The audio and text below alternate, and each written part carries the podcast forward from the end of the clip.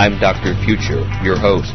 I invite you to join me as together we experience a future quake. quake.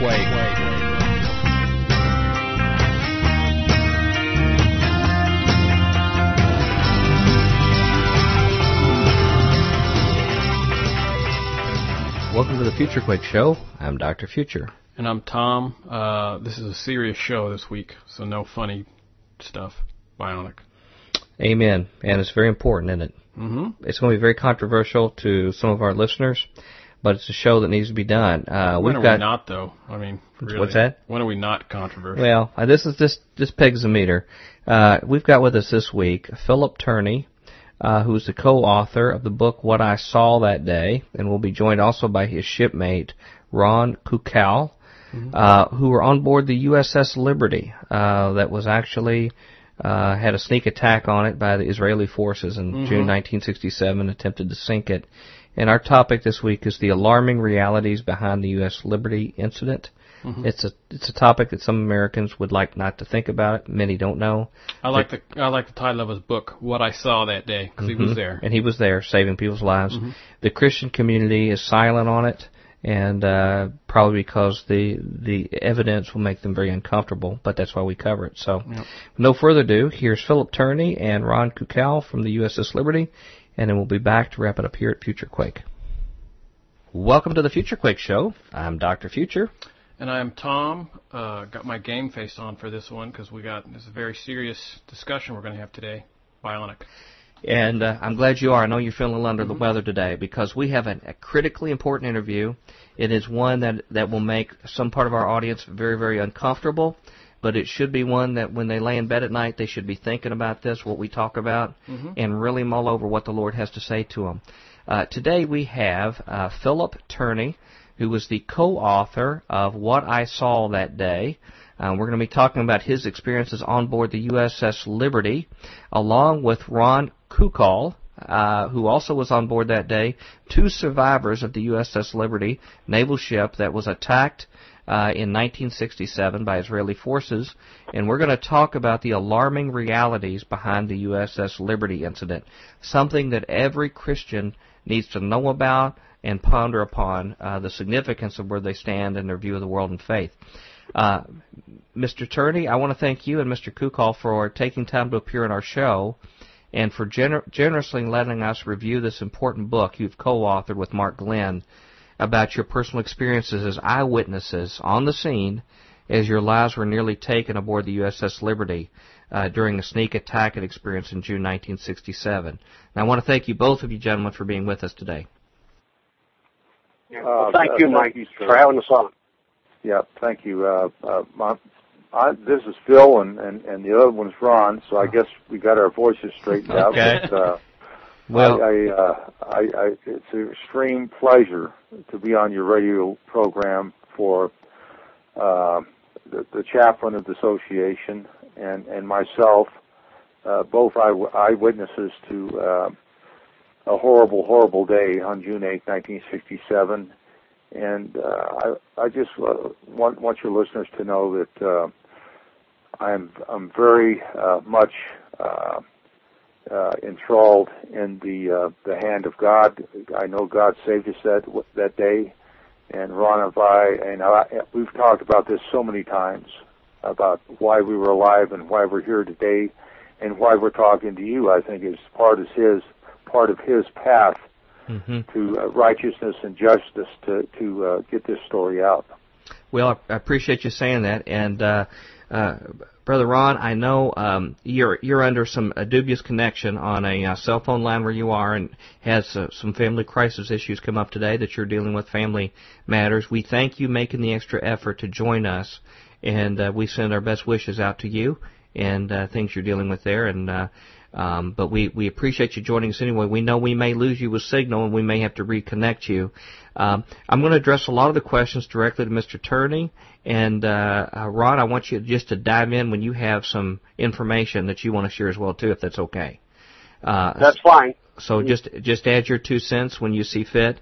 Uh, sometimes it gets hard to referee. Sometimes when we have a, a four man tag team here on on uh, Future Quake, but I know we'll manage just fine. And you all worked as teammates uh, on that ship uh, that very day when you needed it, and I certainly know you can do that now. Uh, to begin our discussions today. Uh, uh, starting with Mr. Tourney, could you tell our audience briefly about your position in the U.S. Navy while you were on board the USS Liberty? Uh, and tell us a little bit about some of the awards you had while you were in military service and some positions you served related to uh, this subject even after you left the military. And uh, the same thing with Mr. Mr. Kukal afterwards. Um, well, absolutely. Uh, I joined the Navy in, in uh, 1964, and uh, I made uh, two trips to Vietnam. And uh, how I got aboard the Liberty, only God knows uh, because I went from one coast to the other. I went from the Pacific coast to the Atlantic coast to uh, uh, Virginia, uh, Norfolk, Virginia, where uh, the USS Liberty was home ported. Uh, I reported uh, to the USS Liberty in oh, uh, late 1965, probably uh, October, uh, maybe September, something like that. And my position uh, aboard the USS Liberty was in engineering. Mm-hmm. And our job was specifically to uh, make sure that the communications technicians, uh, which Ron was a communication technician, that uh, their every want and need uh, was taken care of because that was our main mission. Mm-hmm. Now, I must say that when I first got aboard the USS Liberty, she was a strange-looking uh, bird. I've never seen a ship like it in my life. And uh, I reported aboard and started getting or asking questions about what we did and why we did it and so on and so forth. And everything that I ever got from anybody, especially the communications technicians, who really didn't want to talk to ship's company not because we disliked each other. It's just because of the position they were in and the position that that uh, I was in in, in, in ship's company, and him being a uh, well a spy. Mhm. So uh, I was told that uh, we mapped the bottom of the ocean, and I thought, wow, that's very strange to have Yeah. all these antennas looking straight up at the up at the moon and the stars and we're mapping uh, the bottom of the ocean. But uh, you know, as I, I was a young kid, I said, "Oh, okay, I guess if that's the way they do it, that, that's the way they do it." And uh, I became very uh, uh, interested in uh, damage control, firefighting, uh, repel boarders, things of this nature. And I went to a lot of different schools, and uh, it was very interesting uh, for me because I enjoyed what I what I learned, and uh, you know how to put out Mhm. fires and and uh, Hey, Yeah. Mr. Mr. Tourney, can Sure. can I test you on fire protection now? Since this is one of my Sure. areas on board ship, do you know why the Navy uses JP5 instead of JP4 fuel on a naval aircraft? JP5 instead of JP4. Right. I, you- I would say it's probably because it's less flammable. Well, you're Uh, you're you're you're partially right on that, but this is a little trivia bit. and I know we need to move on, but JP5 has a burn rate across across the fuel pool slightly slower than the rate a man can run. Hmm. I see. So if you get a pool on a carrier deck, you can barely outrun a JP5 pool. Wow. Now that's a piece of trivia I learned from my work in that field. So I just picture you guys as the real heroes because your job was to try to make sure you supported those guys, but also make sure that ship stayed afloat. And I know you had no idea how difficult and challenging an effort that was going to be in the days ahead. And, and as you say, you had divine help uh, in that. Um, can I mention a couple of your uh, awards? Because I, I want to talk to your cohort here about some of this because we've got a lot to talk about here. Uh, you've been a president of the Liberty Veterans Association. Uh, you receive, and you correct me if I have these wrong, okay, uh, Mr. Tourney. A Bronze Star with the Combat V for Valor, Purple Heart, uh, Vietnam Service Medal with Bronze Star, Combat Action Ribbon, and Presidential Unit Citation. Do, do I have those correct? That, that's correct. Also, I, I was uh, discharged from the United States Navy with two honorable discharges, and uh, that's uh, that's pretty much it. Other than the fact that uh, uh, it was a great honor to serve uh, my country, and it, it's still a great honor to serve my country because when I took the oath mm-hmm. uh, to defend this country from all enemies, foreign and domestic, uh, that oath did not leave me just because I, I left the Navy. Uh, that oath is a lifetime oath that I will keep until my until my last breath. And yeah. I, I might I might add uh, one other thing about the firefighting. Uh, we were we were the firefighters, uh, including myself, were fighting napalm, which, as you know, is a very difficult substance right. to, to put out. It is uh, it is uh, very unusual for uh, napalm to be uh, dropped on a ship. Uh, I had found out, but I guess that was part of the part of the ordinance they had mm-hmm. when they were using uh, their right. the Israelis were using their firefighting capability or their their uh, war uh, machine against the uh, the Arabs that day. So mm-hmm. uh, yeah, right. it's, uh, napalm is very very difficult to put out. Uh, Ron, am I pronouncing your last name correct? Ron Kukal, is that correct? That's uh, good enough for the Midwest. How would you? East, East Coast, it's Kukal, but uh, Kukal. Kukal. Okay. Well, I'm glad I know now. Um, what about yourself? Could you briefly share with us just a, a, a brief moment? We have a lot to talk about. A brief moment about your background in the military. I was a communications technician. I carried a top secret clearance. Uh, actually worked at uh, NSA for several, uh, for a couple of years, or about for about no, for about six months. Um, actually, my whole uh, eight years uh, was involved with the um, with uh, with being a communications technician. I was trained at uh, Imperial Beach, California. Uh, went on to advanced school in San Angelo, Texas. Uh, was stationed in the, at San Miguel, Philippines for a short while, and then was sent back uh, for more schooling at the National Security Agency. Uh, and then from then on in, it was uh, just routine, I guess you would call shore assignments until I uh, uh, hit the USS Liberty, which was uh, a bit more than routine. So that's about the size of it for me for for the for eight years. Okay, okay. Uh, so so we've heard your military background. Can, can I confirm again that both of you two are Bible believing Christians? You certainly can. Okay, do I have that right, uh, Phil? You know, um, I I can second that, and I, I remember the day I got saved too, and I'll never forget it. It was like walking on on a on a bed of cotton, and uh, uh, it was the most relieved day I ever had in in my life. And I was a very young man at that time. In fact, mm-hmm. I was in the Navy. I was uh, about 18 then. But uh, yeah, I got saved by a by an old uh, Christian uh, minister in a church with about 12 people in it. Mm-hmm. Okay. Well, ladies and gentlemen, I wanted you all to know that that we're talking to two gentlemen that are war heroes, recognized by our government as war heroes that have risked their lives for other people, uh, that love the Lord Jesus, uh, because they're going to say something that's going to be challenging to a lot of our listeners right now.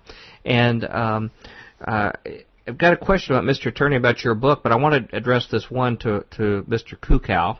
Uh, and that's because in the early part of your book, there is a prayer that's in there that's listed from Mr. Kukal, who is actually uh, identified in there as a, as a chaplain for the USS Liberty Veterans Association. And I want to I want to ask you, Ron, why do you think the circumstances and issues revolving around the USS Liberty incident have a spiritual component? Why do you all bring that part into the issue regarding the attack? Um, I guess it's because of my early training in church. Um, most of it, most of it involved the, the very fact that uh, that the Israeli people, uh, the Israelis, Israelites, I'll put it that way, were the uh, chosen people, and um, they, um, well, they just every, everything that was taught to me is that these that these people were chosen by God, and I I followed that for for so many years and uh, I've kept I kept up with church as much as I as I could, even while I was in the service. What struck me more than anything is after all the training they I had received and all the the Bible study that I'd been to, and uh, about uh, almost felt that uh, uh, at least I did, that these people could do no wrong. Mm-hmm. And uh, I was left with that impression, uh, and I I think that was what the impression they wanted to leave me with. And what struck me after the attack, um, and it's funny that it happened to me after the attack because I had to look back and I had to say to myself, we had absolutely nothing to defend ourselves with except four 50 caliber machine guns. They had napalm rockets, 50, uh, uh, jet planes, uh, torpedo Mhm. boats, uh, the whole ball of wax, so to speak. And coming at us was like, I would call it, I guess, like shooting fish in a barrel. It was kind of a done deal, uh, before you could even, uh, say anything more about it. And so I looked back and I said to myself, how could they, how could this possibly be? If these people are indeed who they say they are, we should have been, uh, we should have been down to the bottom, uh, with all hands aboard, which I think was what they were attempting to do. There's no Mhm. doubt in my mind. So the the whole bottle wax with me I- is simply this: we had nothing, they had it all, and as far as I'm concerned, it's God and God alone that kept us afloat. Uh, there's just no other way we could have, have managed this. And if you if we have a little bit of time to talk about all the miracles that we uh, Mhm. encountered that day, and I don't even know them all, but I know a few. Right. And uh, uh, so you know, uh, I, that's that's how I got to where I'm at, and I, I believed in it so much that even some of the doctors that talked to me, because all of us guys, almost all of us, probably suffer from some type of form of PTSD. I actually had to recover the bodies and identify them, so uh, I ended up with a pretty severe case of it. But um, just to uh, realize, to think, with the odds that were against us, and yet we're still here. And these people, I've, uh, this is how I feel about it. If these people were truly who they say they were, then why are we still here talking to you today? You're, you're, you're saying about the time. God must have shined His favor on you for you to even be here today. And, I, I believe I believe it so much that I actually lost my family in the process. Mhm. I actually lost my family. Actually turned away from me because of the things I was saying. Uh, Mhm. I actually was was dropped out of a couple of churches very politely, by the way, when I told my story. This has happened to me, and uh, I I have people right here where I live that can tell you the same story.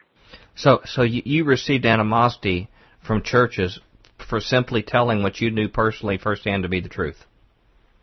That's absolutely correct, and I did get to tell, and did get to testify one time in a, in a small church here where I live. Uh, I told that whole story from beginning to end. It took a little over an hour. Um, I, I really, it was a very small church. I, I guess people just really didn't, uh, I don't know, maybe didn't pay that much attention to it at the time. But I will tell you this: that the when the larger churches that I went to, and actually I was on the worship teams, and I started talking about what I had seen with my own eyes. Um, I was yes, animosity is a, is a I suppose is is putting it lightly. Um, yeah. Yeah. Literally, uh, you, they don't just literally throw you out; they just ignore you. And all I did Yeah. was tell them what I saw. Okay. Yeah. You know, the the Lord can surprise us sometimes and who he chooses to shine his favor on. Uh, particularly when there's conflict, and it's not always with the folks you would think. Uh, you can look in the Bible and you can see God's favor extended to Hagar uh, when she was thrown out of the household of Abraham and Sarah and thought she was going to go die with her son. And God Himself went and left uh, His direction that He was going and went over to them and uh, intervened and provided for them and made sure that they were well taken care of. And that's something where God always steps out of the box that we try to put Him in uh, and shows that His ways are not our ways.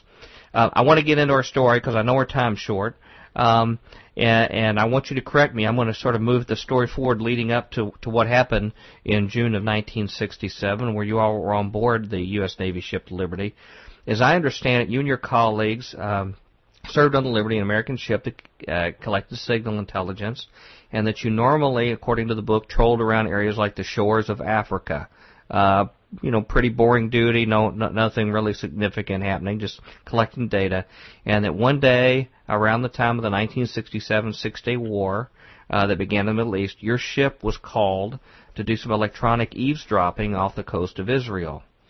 Uh, on your way there, going through the Mediterranean, and you hear the wars underway, what was the general sentiment uh, about Israel? Uh, since you knew Israel was going to be battling Egyptians, and uh, uh, Mr. Turner, if you could comment on this, what was the general sentiment about Israel at the time amongst the crew as you were heading there, as far as your thoughts about you know their rights to defend themselves and things like that?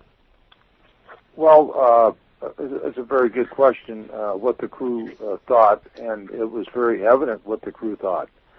There were stars of David's uh, all over the ship. We were uh, most interested in the fact that uh, Israel would take care of uh, their Arab enemies uh, quickly and swiftly and decisively, where they'll never bother them again. That was our hope. That was our desire, and that was our dream. And you'll have to understand that uh, all these years uh, that we, well, me personally, I can't speak for everybody, but uh, most of the crew now know things are different. But uh, you know, what happened uh, during World War II and uh, all the, the horrible uh, uh, atrocities that happened to the to the Jewish people, uh, Auschwitz, uh, you know, the gas chambers, mm-hmm. the burning, everything, you know, and uh, you have to remember this was only like 20 years after the the, the war had ended and uh, World War II, and so, and uh, with Israel being our ally, certainly we were just uh, uh, overwhelmed that uh, that Israel could uh, get the job done, and we were there to help them. That was my thought. Now I mm-hmm. wasn't uh, a spy like Ron. Yeah.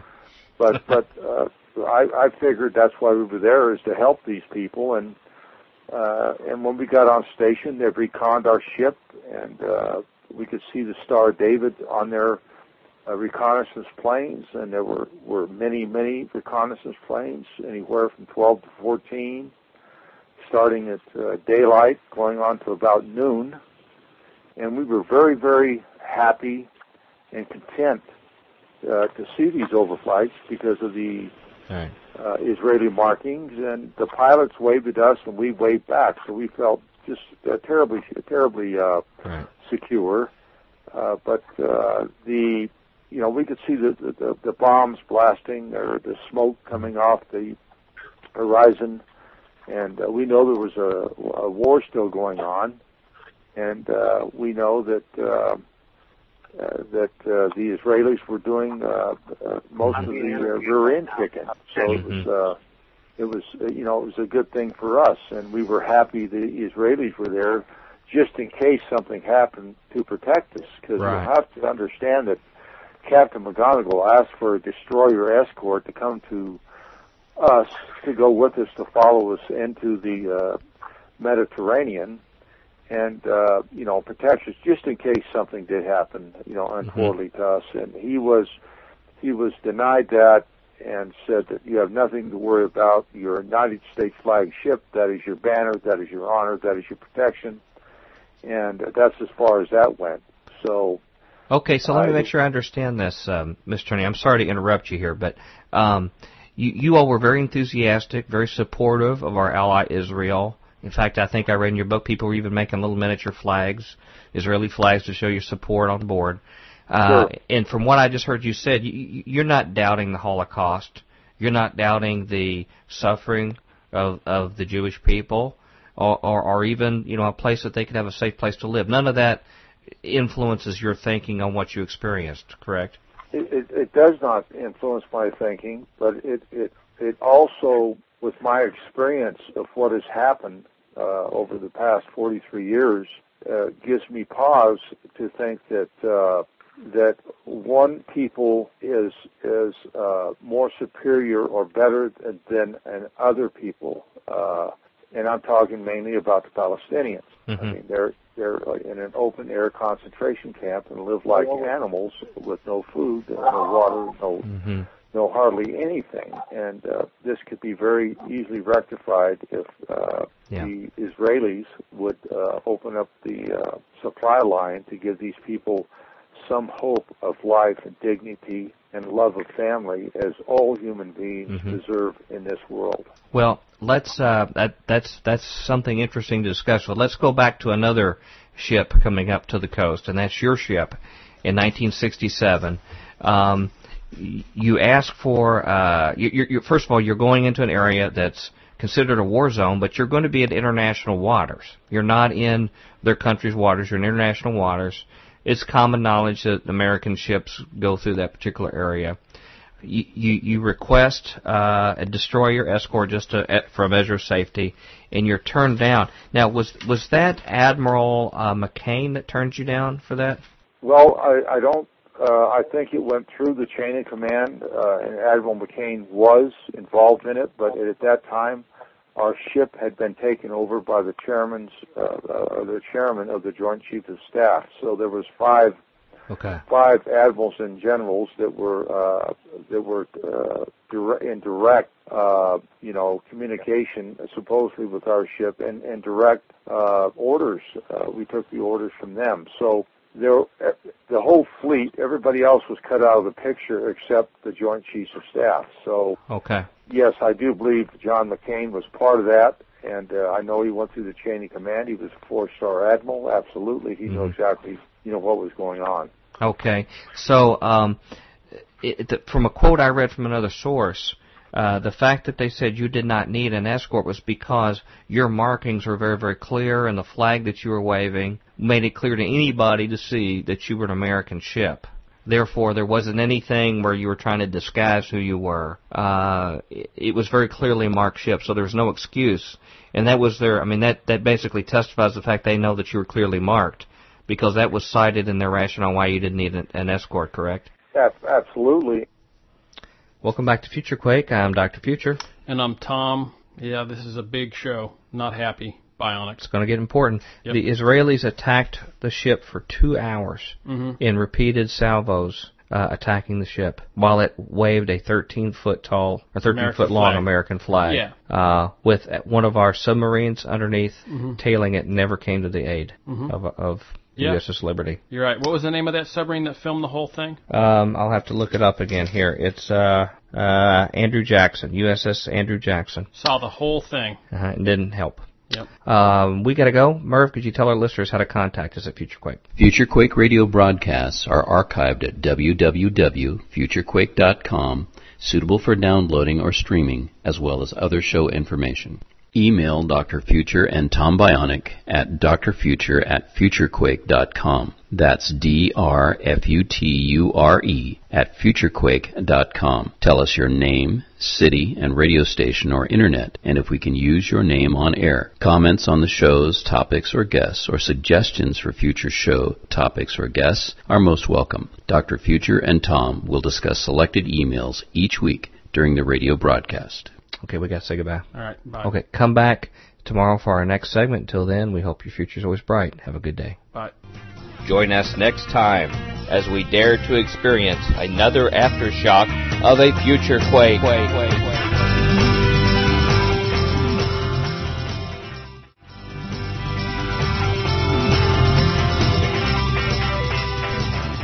Welcome to the Future Quake Show. I'm Dr. Future. Tom, just as serious today as I was yesterday. Not smiling. Bionic. because this is a topic that our listeners definitely need to hear and take seriously and share with others. Mhm. We've got with us this week uh, Phillip Tourney, who's the co-author of the book What I Saw That Day. He's joined by his shipmate Ron Kukal, who are both aboard the USS Liberty uh, that was attacked by uh, the Israeli forces in 1967, uh, attempted sinking their ship, Mhm. but they survived. They were uh, abandoned not only by Israel but by our own government. And uh, these guys have lived and fought to tell their tale, Yeah. and they're here at Future Quake, and it should change the way we think, particularly in the Christian community and what we hear what they say. Mhm. So here's uh, Phillip Tourney and Ron Kukal, and we'll be back to wrap it up here at Future Quake. the Israelis admitted they knew we were American, and they knew the name of our ship because they looked it up in Jane's fighting book as USS Liberty. And it has a picture of our ship in Jane's fighting book, and it, it explains exactly what type of ship we are. And uh, the Israelis uh, uh, plotted us on their war table as USS Liberty, American and friendly. Mm-hmm. And this, you know, this is Right. spoken not out of my mouth, but directly out of the, the people's mouths that were in the war room. And uh, their excuse was that they uh, changed the watch. They took our ship off the plotting board hmm and forgot we were there. Well, we'll we right. We'll we talk about that in a minute because uh, it gets very intriguing as you get into that kind of in- information about their their rationale after the fact. But but one other thing I want to clarify before before we get into the actual uh, sneak attack event itself. Um, another ship, the Valdez, which did a similar action to you all, was removed by the brass, right? So they left you all out there, but removed the Valdez. Absolutely, and the Valdez was a communication ship. Mainly, it was manned by civilian uh, NSA type guys, same type of uh, work that uh, Ron did, and uh, they were, as far as I've heard from anybody, including uh, people in the NSA, CIA, uh, on up, uh, and, and, a, and a very uh, in-depth uh, conversation I had with uh, Admiral Tom Moorer. That ship uh, could have done exactly uh, what they wanted us to do, other than the fact that they did not have a TRSSCOM or a, a capability of in, uh, instant messaging from uh, from bouncing things off the moon uh, back to NSA. I know Ron can talk more about that than I can, but Right. uh, yeah, the Valdez was was taken out of there. We were the only ship left. Every ship was going the other way except ours. We were going into the war zone. Everybody else was leaving. Tankers.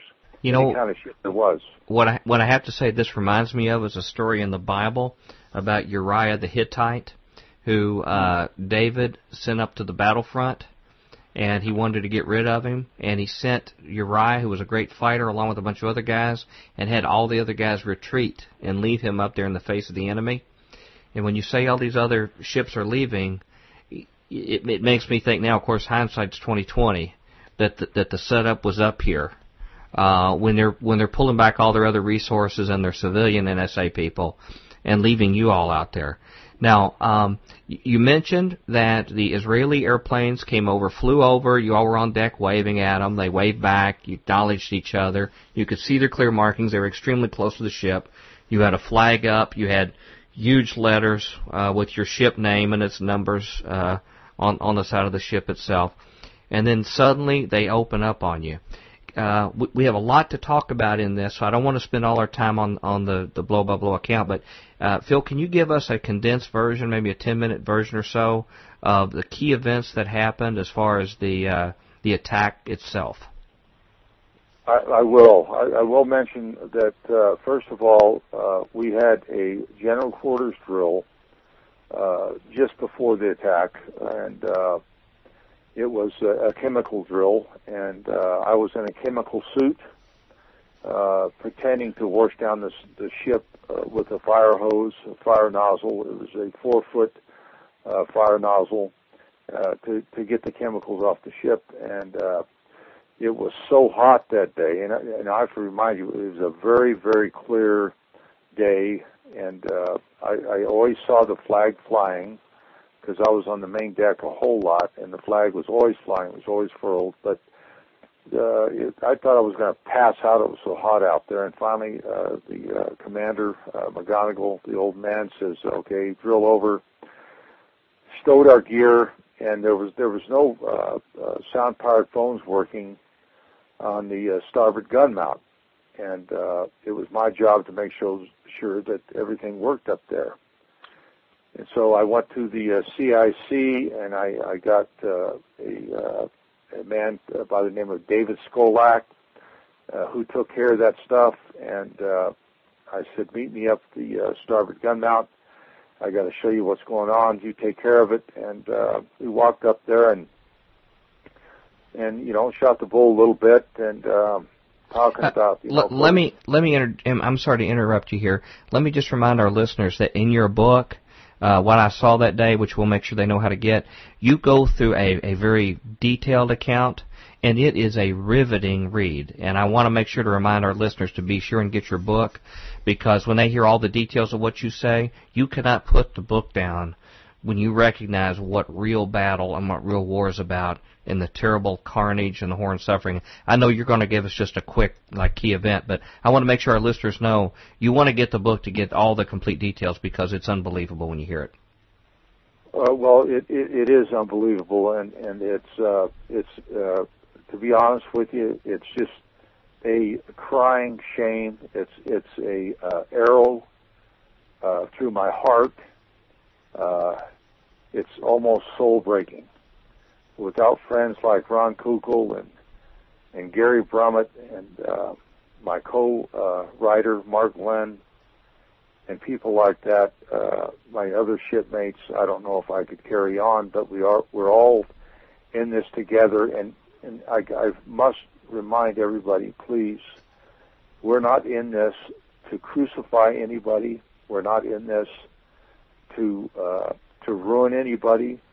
But the truth is the truth, and when, when you disrespect human life, as the way the Israelis did us that day, and then have your own government covered up and go hand in hand with them, it is it is more than the human soul should should should bear. Mm-hmm. But to, to get on to can I, can I interject a thought here? Is it possible to interject just a short thought? Sure. Sure. Yeah, um, I like to listen to Phil. Uh, I'll, a lot of times uh, when we're on interviews together, I'll just I just completely clam up. But one thing I really want to bring out here because I noticed that you you talked about Phil's medals and the, and, and such, and I want to tell you that uh, the government, uh, uh, the, the the Navy themselves do recognize us, uh, uh, uh, to even to the point where. Uh, they have my own uniform is hanging in the official naval museum in Norfolk, Virginia. And so uh, the Nauticus Museum, that's official. That's official Naval Museum. And it's only my uniform simply because they needed one. I had it. Mm-hmm. It hangs there yeah. and uh with a placard below it said this man wore this uniform the day uh, that, that this ship was torpedoed. He stood about 20 foot from the torpedo when it exploded and is still here to talk about it. Mm-hmm. I just wanted to put that in there sure. because we are recognized by by the United States Navy in a lot of ways. Right. Okay. Good. I'm glad you set the record straight on that. Okay, Phil, take us back again. Give us a condensed version of, of what were the different salvos of attack and actually what happened when, when that occurred.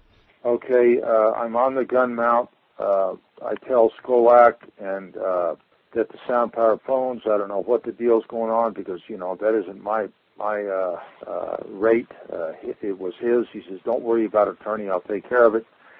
And uh, you know we were talking, man, this would be a heck of a place to be uh, in this gun mount if anybody ever tried to attack us. Which you know it was just idle chatter, really. Mm-hmm. We never thought that anything like that would ever happen. I so I I go back to my uh, to my workstation on the starboard side. I get into the the uh, shipfitter shop, and, and it's right by the uh, motor torpedo boat. Excuse me, the uh, the uh, uh, whaleboat that they test every day to uh, make sure that the motors run. And uh, if there's anything you know going on, I mean, the, the Navy's Mhm. very, very persist. I mean, you, uh, everything's Mhm. very rigid. You, you test and you test and you have backup and you have backup. So, but, but you heard something go wrong. Yes, it, uh, when they said uh, just a few seconds after they said, uh, you know, stand clear of the, of the whaleboat, there was a, a horrible explosion just out of the hatch. I just went in, and it still wasn't closed. And I thought, oh my God, they uh, they'd blown it up. Uh, one of the guys in there, uh, the gasoline or something blew up, and I I stepped out of the hatch, and this first class uh, Richard Neese uh, grabbed me by the collar and jerked me back in violently, and he, and he said, you know, we're under attack. So I immediately uh, dogged down the hatch and and uh, tried to wake, uh, make my way to the uh, my repair station, which was forward, and I was aft. So the closest way to do that was was through the mess decks, and as as I went down uh, by the uh, uh, barber shop, on my way down, uh, it's a, very, a fairly steep ladder, and these are metal, metal rails and metal, uh, you know, uh, uh, stairs. I slipped, and when I slipped, I fell all the way down to the bottom without almost hitting anything. And the next thing I remember, sailors are running all over me, and uh, mm-hmm. they're, you know, I mean, they're not on purpose. It was just, you know, an instinct. They just had to get to their duty stations so I rolled over and, uh, you know, I was fine. I got up and ran to my duty station. And, uh, then I could see holes popping through everywhere in the ship. It was almost like, uh, it was, uh, very sur- surreal. I mean, uh, the sun popping through in, in, in, in the middle of your ship where it should be, you know, uh, darkness, uh, except for the, you right. know, the lights we had. And so I got to my duty station and, uh, you know, tried to account for everybody, and uh, I couldn't. But uh, we had to do what we had to do with what people, what what men we had. And uh, Chief uh, Hal Thompson, uh, he had to go to the mess decks. He had he was hit or something, and uh, which made me the uh, on-scene leader, which I was uh, before that assistant on-scene leader. But so we just continued on our job, you know, trying to uh, get everybody off the main deck uh, that was alive or, or, mm. or, or wounded terribly, and uh, mm. it was uh, just carnage all over. I mean, it was. Uh, you had wave after wave of airplanes coming, just cutting people to ribbons, basically. Ab- absolutely, that's a very actually, sir. That is a very kind, uh, a very kind scene of, of what they did to that ship. It was it was uh, just unbelievable. I mean, the napalm they dropped on us, there were over 850 cannon rocket holes in the ship, over 5,000 armor-piercing bullets in the ship. They shot five torpedoes at us, one hitting the starboard side, instantly blowing 25 uh, uh, sailors to bits, which Ron Kukal was in the mess of that, and some person or being or Jesus Christ touched him on the, on the shoulder and he fell to the, to the deck plate, and and and that that wave of destruction went over Ron, or, or other otherwise he would have blown off the back of his head. He's back. He'd be dead. There's no doubt about it. But he, he made he made it out of there, and uh, you know uh, it's, a, it's, it's, it goes longer than that. But uh, I ended up right where the torpedo spaces were. I was ordered down there uh, with a Ricometti, and uh, the uh, main hatch was closed and also the scuttle hatch. The scuttle hatch is approximately uh, 18 by 18 inches and it uh, has a, uh, a clockwise, counterclockwise uh, uh, opener on it, which is like a steering wheel. And uh, I started opening the uh, the uh, uh, scuttle hatch because I hear pound I hear pounding on the other side, and uh, I open it up and there's air coming out air mm-hmm. coming out. There's no water, so immediately I open it up, and uh, here comes uh, a couple sailors. One of them was well, one of them was a Marine, uh, Bryce mm-hmm. Lockwood, uh, jerked him out, and a couple other fellows.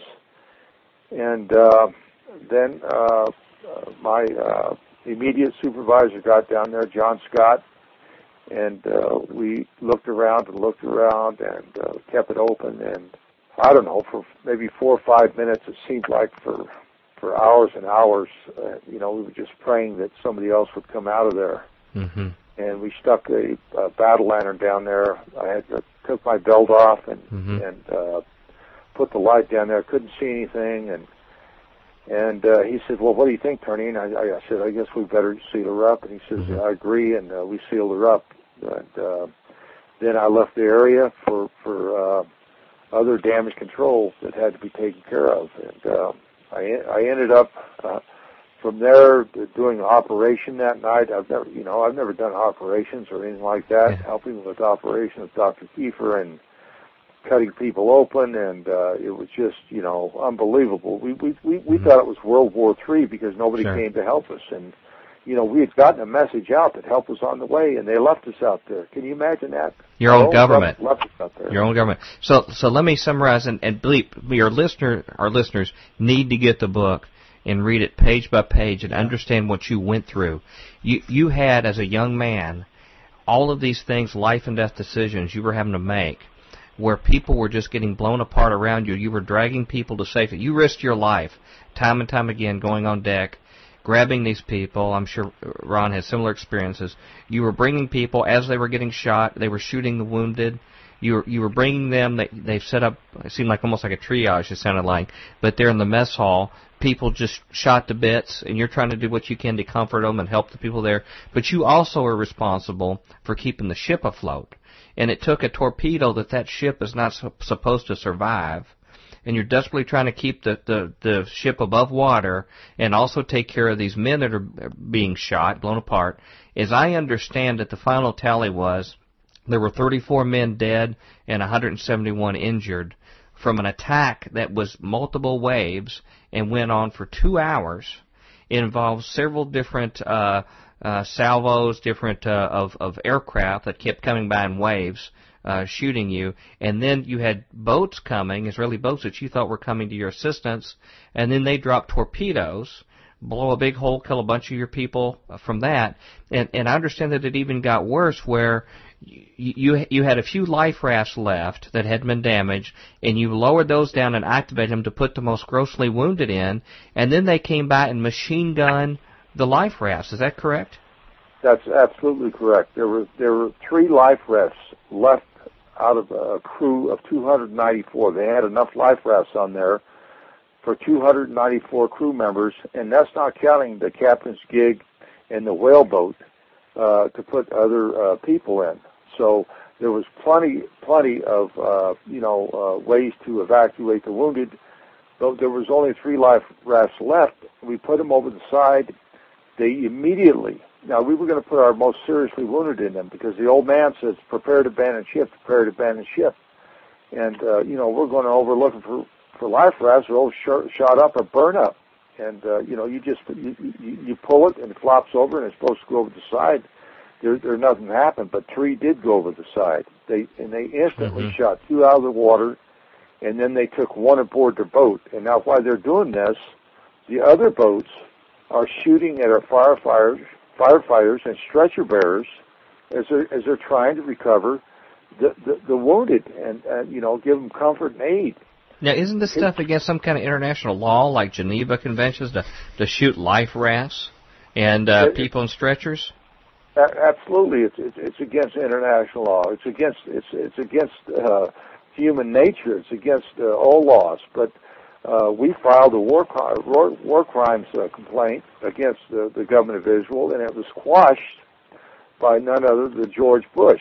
That uh, he didn't want to hear nothing about this war crime stuff about Israel shooting our life rafts, and uh, so that's just another part of the cover-up. I mean, my God, we went through all this, and and then uh, through the night, all the operations, everybody trying to do all they could and we're, we're thinking that the Israelis are going to come back and, and, and kill us and and and uh, sink us at night, or maybe our own government, mm-hmm. uh, you know, uh, where they could, uh, mm-hmm. you know, no no survivors. And you know, the, the sad part is is that uh, Captain Tully off the USS America sent two waves of aircraft, two waves of them, and they were recalled by uh, none other than uh, McNamara and Johnson. And and you know, Johnson got on the, on the line and said we don't give a GD if every man aboard that ship dies and, and the ship sinks. We're not going to embarrass our ally. This is our president this, said that about his own fighting men and women.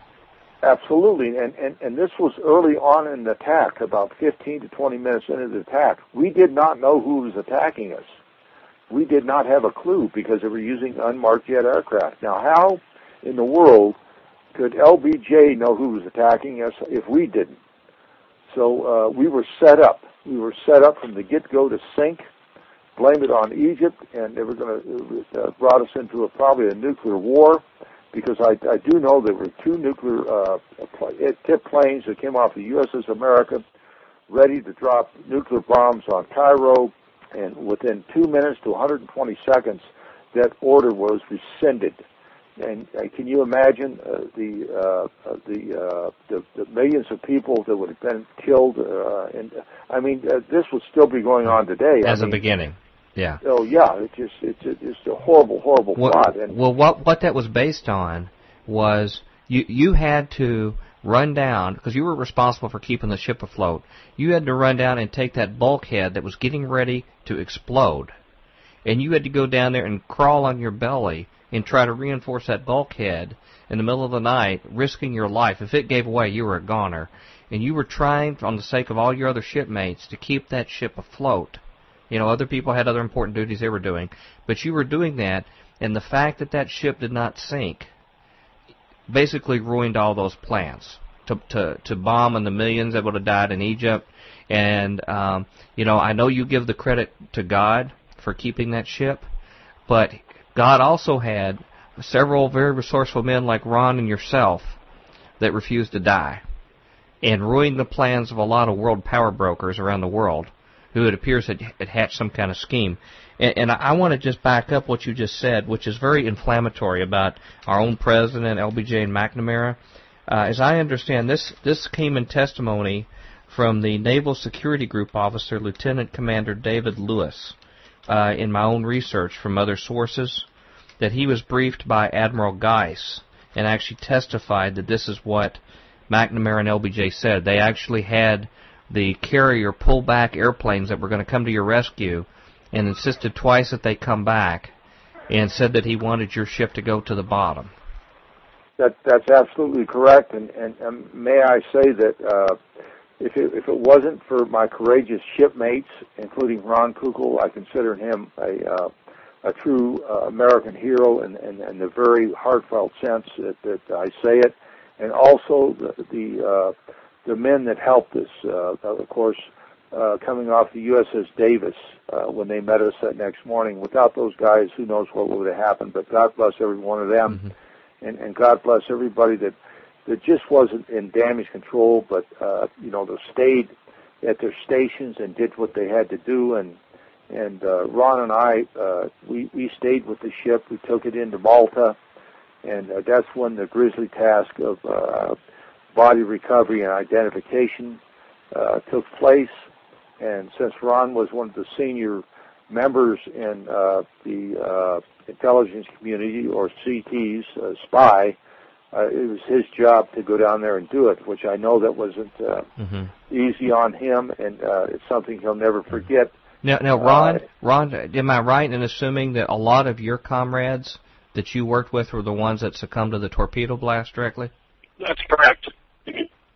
that's that's absolutely correct. Um, the only way that there was any possibility of really uh, figuring out who who was who or who they were was uh, thank God the U.S. Navy had us stencil our name on our shirts, trousers, and uh, I used that a lot to try to even piece a torso together. Um, um, the, the names helped tremendously. Um, the mutilation is something my mind don't, don't doesn't want to remember anymore, and I don't care to remember it because if there are some people here that uh, that uh, are family of these men, I don't care to describe what I saw, right. but I tell you it was um, absolute mayhem. Um, and, and as I, I can I yes intercept or interject just one intercept. I sound like a CT. yeah. Interject one more thought. Um, I, I, what you asked me how I realized and how I began to feel how God had such a part in this. I want to tell you that I felt exactly like Saul of Tarsus on the on the road to Damascus when he was blinded. That's how it hit me. My God, what they've been teaching me all these years in church may not be exactly what I want to believe anymore. I just I want to impart that thought to you. Now you're not talking about the gospel though. You're not talking about the good news of Jesus Christ. That's not the parts you were doubting, correct? Oh no, no, that's. Oh, I'm sorry. There's no, there's no doubt in my mind about the good news of Jesus Christ, and and, I, and on top of that, I don't know if Phil remembers it or not, but uh, I uh, actually led him in a prayer to the Lord. Yeah, it was the second time. Mm-hmm. he was, yeah. yeah. Um, and uh, when he said he was saved before I even led him with with the prayer we had, I right. thought, oh, well, was already saved, but that's okay. But that doesn't mm-hmm. make any difference. Right. But uh, yeah, um, being blinded on the road to, to Damascus, uh, what I'm trying to say is, is the shock of it all, as to what I've been taught for years and years and years. Um, uh, specifically about. I always felt that I needed to bow down um, to these people, and of course I am. I'm an out, a devout believer in in, in the in the message of uh, of Jesus Christ. Uh, died on the cross, rose again in three days. There's no doubt in my mind, mm-hmm. and there's no doubt in my mind he was there with us that day. Uh, We're back at Future Quake with Dr. Future. Tom, this is a tough interview for me to listen to because it just confirms all the stuff that I knew was true. Bionic. Mm-hmm. Well, um, you know, these guys were abandoned by their own country, mm-hmm. and as well as uh, attacked by the Israelis. Uh, the Israelis attacked over two hours, eight different salvos. Mm-hmm. They dropped napalm on our soldiers. Mm-hmm. Uh, they shot the guys on stretchers. Mm-hmm. They shot they up the relief wounded, rafts. Yeah, wounded in in yeah uh-huh. boats. And uh, NSA tapes, which have been uh, recovered, um, uh, say they knew that they were Americans. Yep in fact had written back on the board at home, but they said there was fatigue. But were never, none of them were ever held accountable. Any of the pilots, any of the people involved. Sure. Merv, would you come tell our listeners how to contact us at Future Quake? Future Quake radio broadcasts are archived at www.futurequake.com, suitable for downloading or streaming, as well as other show information. Email Dr. Future and Tom Bionic at drfuture at futurequake.com. That's D-R-F-U-T-U-R-E at futurequake.com. Tell us your name, city, and radio station or internet, and if we can use your name on air. Comments on the show's topics or guests, or suggestions for future show topics or guests are most welcome. Dr. Future and Tom will discuss selected emails each week during the radio broadcast. Okay, we gotta go. Out. Come back tomorrow. Until then, we hope your future's always bright. Have a good day. Join us next time as we dare to experience another aftershock of a future quake.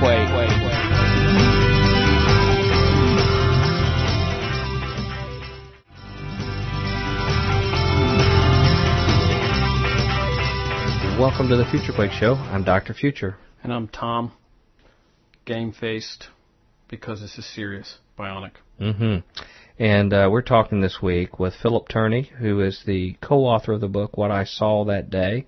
He's joined by his shipmate Ron Kukal, who are both on board the USS Liberty, uh, a U.S. Navy ship attacked in June 1967 by the Israeli uh, aircraft, and Air Force, and then their ships uh, were strafed over two hours, killed a bunch of the crew, 34 men dead, 179 wounded, 171 wounded uh, and were torpedoed, uh, and they refused to die. And they were hmm. forgotten by our own government, cover up, uh, and in fact we're told by our president they wanted to sink to the bottom of the sea. But they wouldn't yep. go.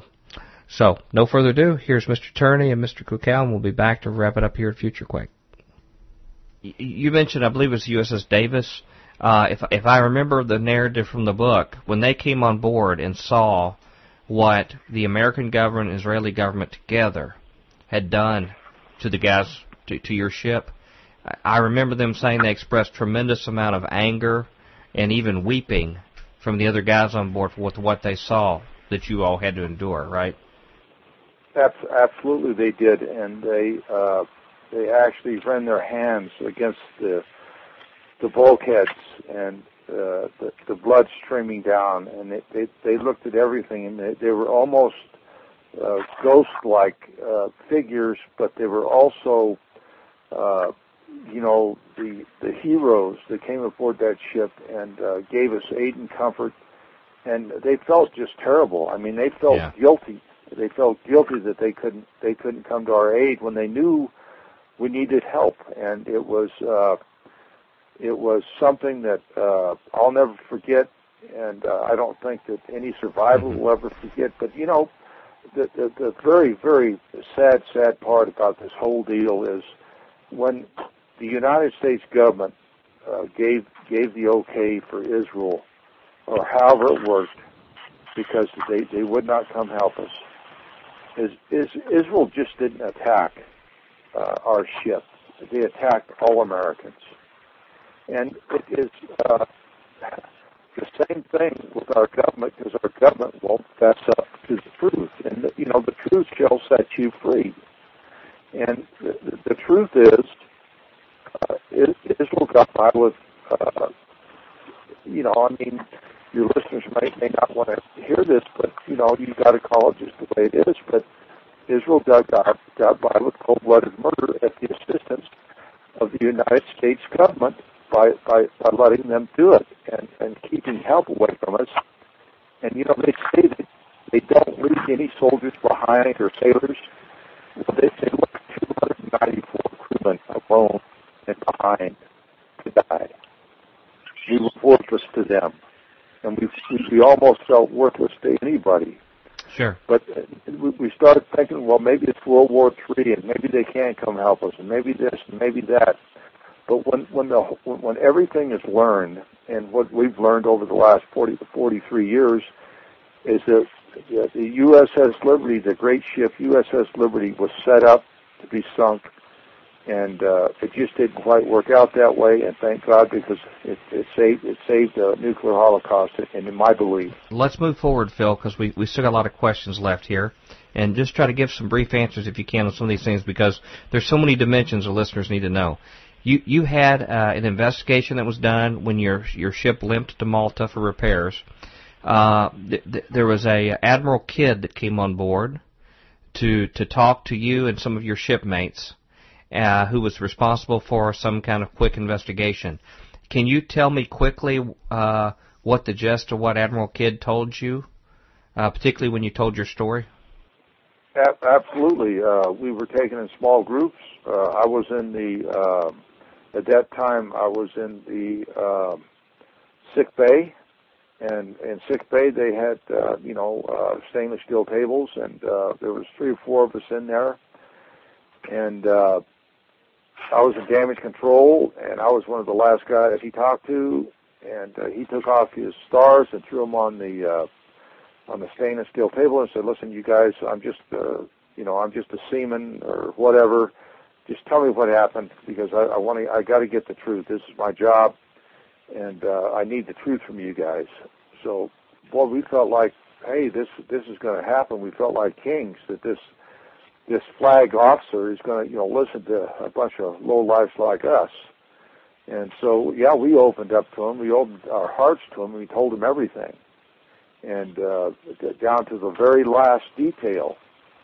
And uh, when that was all done, he put his stars on, and uh, his face got as, as, as red, just as red as fire. Just as his eyes were just beaming with uh, disdain. And he said, uh, now I'm an admiral again, and if you ever repeat anything you ever said to me, anybody else, your family, your friends, the media, anybody, I'll make sure you end up in prison or worse. And we all know what worse meant.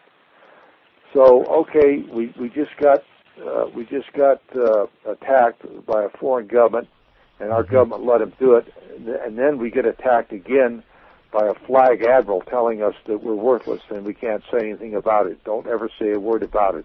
Mm-hmm. Forget it forever. Which which was just about as bad as having the attack anyway. Absolutely. To those of the survivors. Absolutely. If they would have gone about about it a little bit different different way, they could have taken care of this a long time ago. But they mm-hmm. went by it by uh, thuggery and, and using intimidation, uh, intimidation and it uh, it certainly worked on me for over 20 years because I didn't say a word about it. I was afraid to. I was afraid that they were going to get me. What, what, what do you think, Phil, about the affidavit from his assistant, Captain Boston, that he gave later? Uh, Captain Boston, uh, the reason he, wore, uh, he wrote that affidavit is because of a book called The uh, Liberty Incident, written, written by A.J. Cristol, a uh, bankruptcy, uh, bankruptcy judge in uh, Miami, Florida and he couldn't stand it anymore. He said, that's enough. He says, that's enough. And he came up with his affidavit, and, and I know you've read it, and it discounts everything that this U.S. government has said and everything that Israel said. Well, Ken, and, would you would you give me a moment to just briefly share a little bit with our audience? With our audience? Oh, absolutely. Please do, sir. Let me just share a little bit. This this is Captain Ward Boston, the Navy's chief legal counsel for the Board of Inquiry, looking into the attack uh, and he was the assistant to Admiral Kidd. Uh, now this was a this was a uh, a investigation that Admiral Kidd said, due to other references I read, was supposed to take six months, and they gave them 10 days to do the investigation. And here is an official legal affidavit filed from a from a legal professional from from Captain Boston from the JAG office, the Judge Advocate General, in October 2003. He says, I, Ward Boston Jr., do declare that the following statement is true and complete. For more than 30 years, I have remained silent on the topic of the USS Liberty. I am a military man, and when orders come from the Secretary of Defense and President of the United States, I follow them. However, recent attempts to rewrite history uh, uh, compel me to share the truth. In June of 67, while I was serving as captain in the Judge Advocate General Corps, Department of the Navy, I was assigned as senior counsel for the Naval's Court of Inquiry in the brutal attack of the USS Liberty, which occurred on June 8th. The late Admiral Isaac Kidd, president of the court, and I were given only one week to gather evidence for the Navy's official investigation of the attack, despite the fact that we had both estimated that a proper court of inquiry into the attack of this magnitude would take at least six months to conduct. Admiral John S. McCain, Jr., then Commander-in-Chief, Naval Forces Europe, at his headquarters in London, had charged Admiral Kidd uh, to inquire into all pertinent facts and circumstances leading to and connected with the armed attack, damage resulting therefrom, and deaths and injuries to naval personnel. Despite the short amount of time we were given, we gathered a vast amount of evidence, including hours of heartbreaking testimony from the young survivors.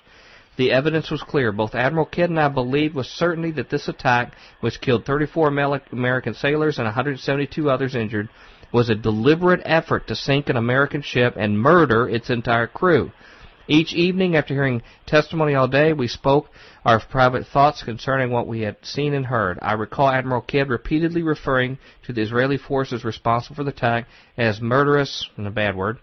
Uh, it was our shared belief, based on the documentary evidence and the testimony received firsthand, that the Israeli attack was planned and deliberate and could not possibly have been an accident. I am certain that the Israeli pilots that undertook the attack, as well as their superiors who ordered the attack, were well aware that the ship was American. I saw the flag, which had, uh, was visually identified the ship as American, riddled with bullet holes, and heard testimony that made it clear that the Israelis intended there to be no survivors. Not only did the Israelis attack the ship with napalm gunfire missiles, Israeli torpedo boats machine gunned three lifeboats that had been launched in an attempt for the crew to save the most seriously wounded, a war crime. Admiral Kidd and I both felt it necessary to travel to Israel to interview the Israelis who took part in the attack. Admiral Kidd telephoned Admiral McCain to discuss making arrangements. Admiral Kidd later told Admiral McCain uh, was adamant that we were not to travel to Israel or contact the Israelis concerning the matter.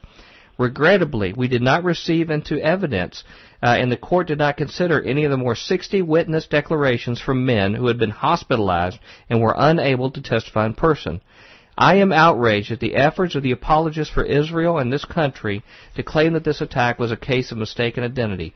In particular, the recent publication of Jerry Cristol's book, The Liberty Incident, twists the facts and misrepresents the views of those who investigated the attack.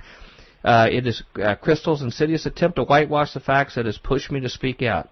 I know from personal conversations I had with Admiral Kidd that President Lyndon Johnson and Secretary of Defense Robert McNamara ordered him to conclude that the attack was a case of mistaken identity, despite overwhelming evidence to the contrary.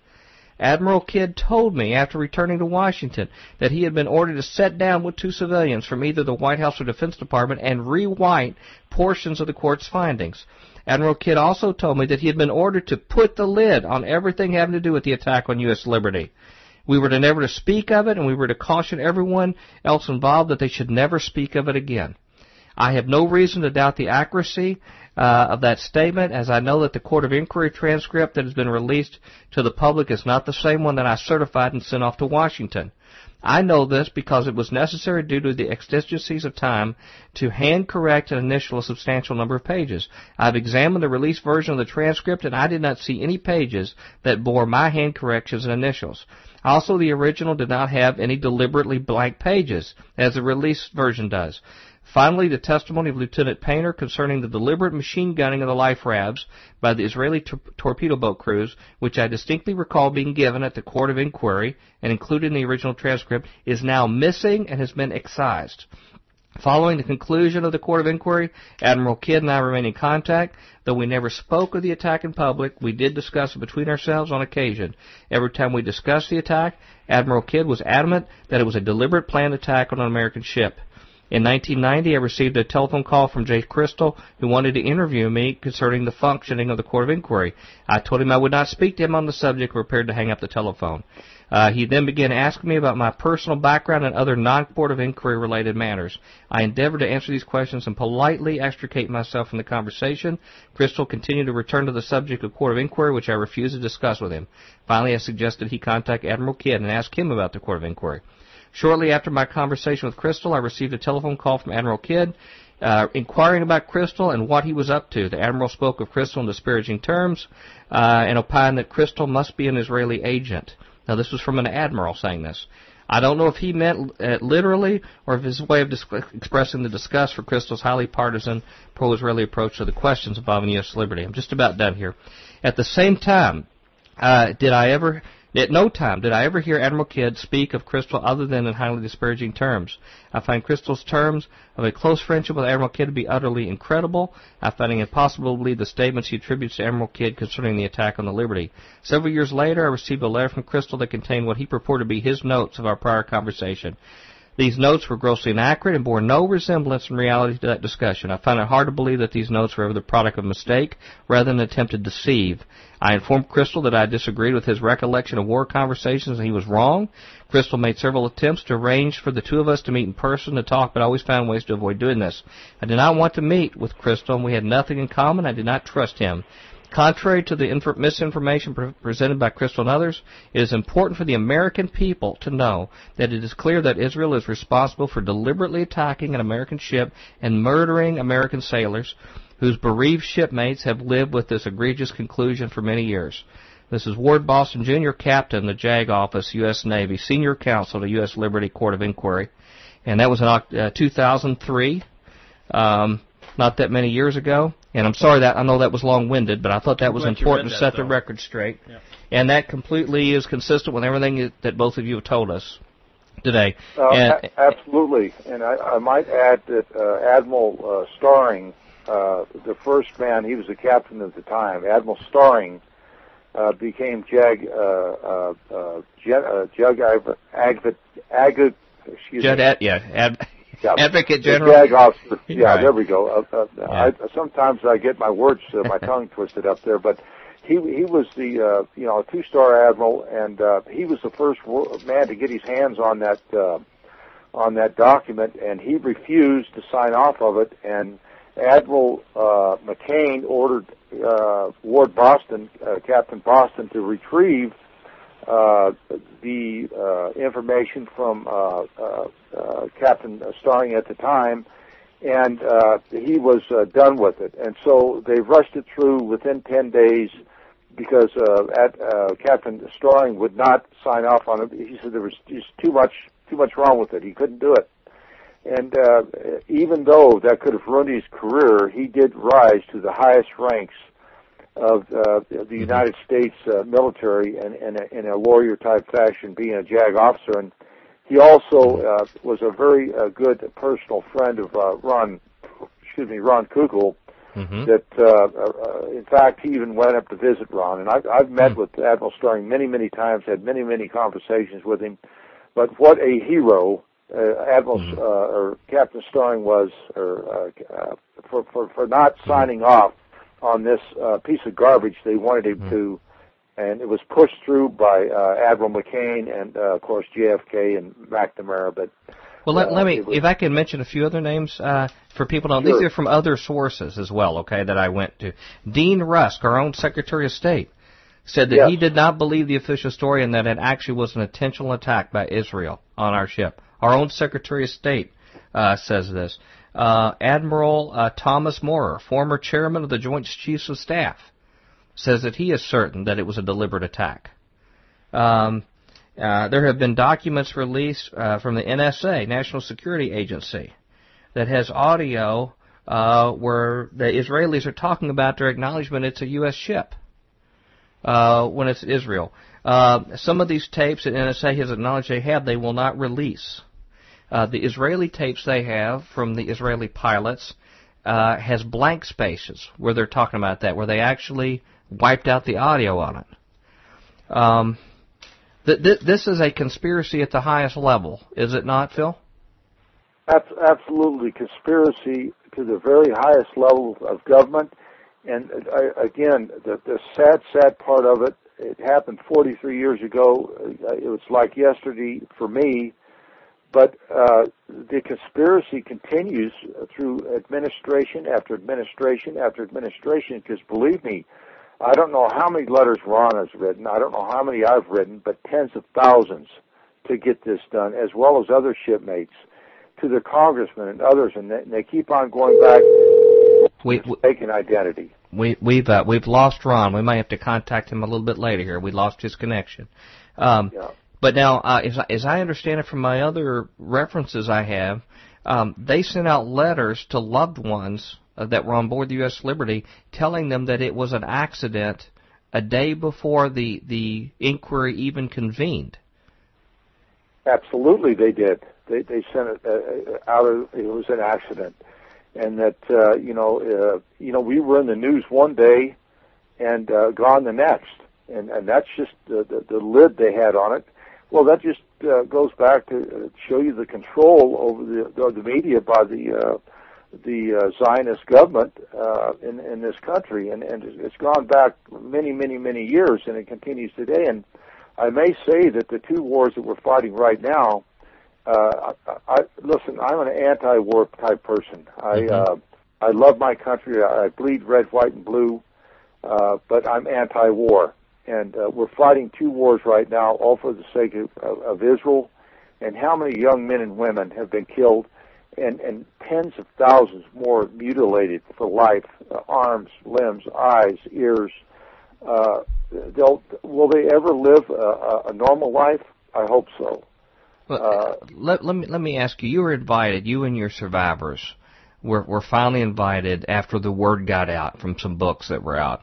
Uh, uh, George uh, Herbert Walker Bush, uh, Bush 41, invited, yes, or you were invited to see him.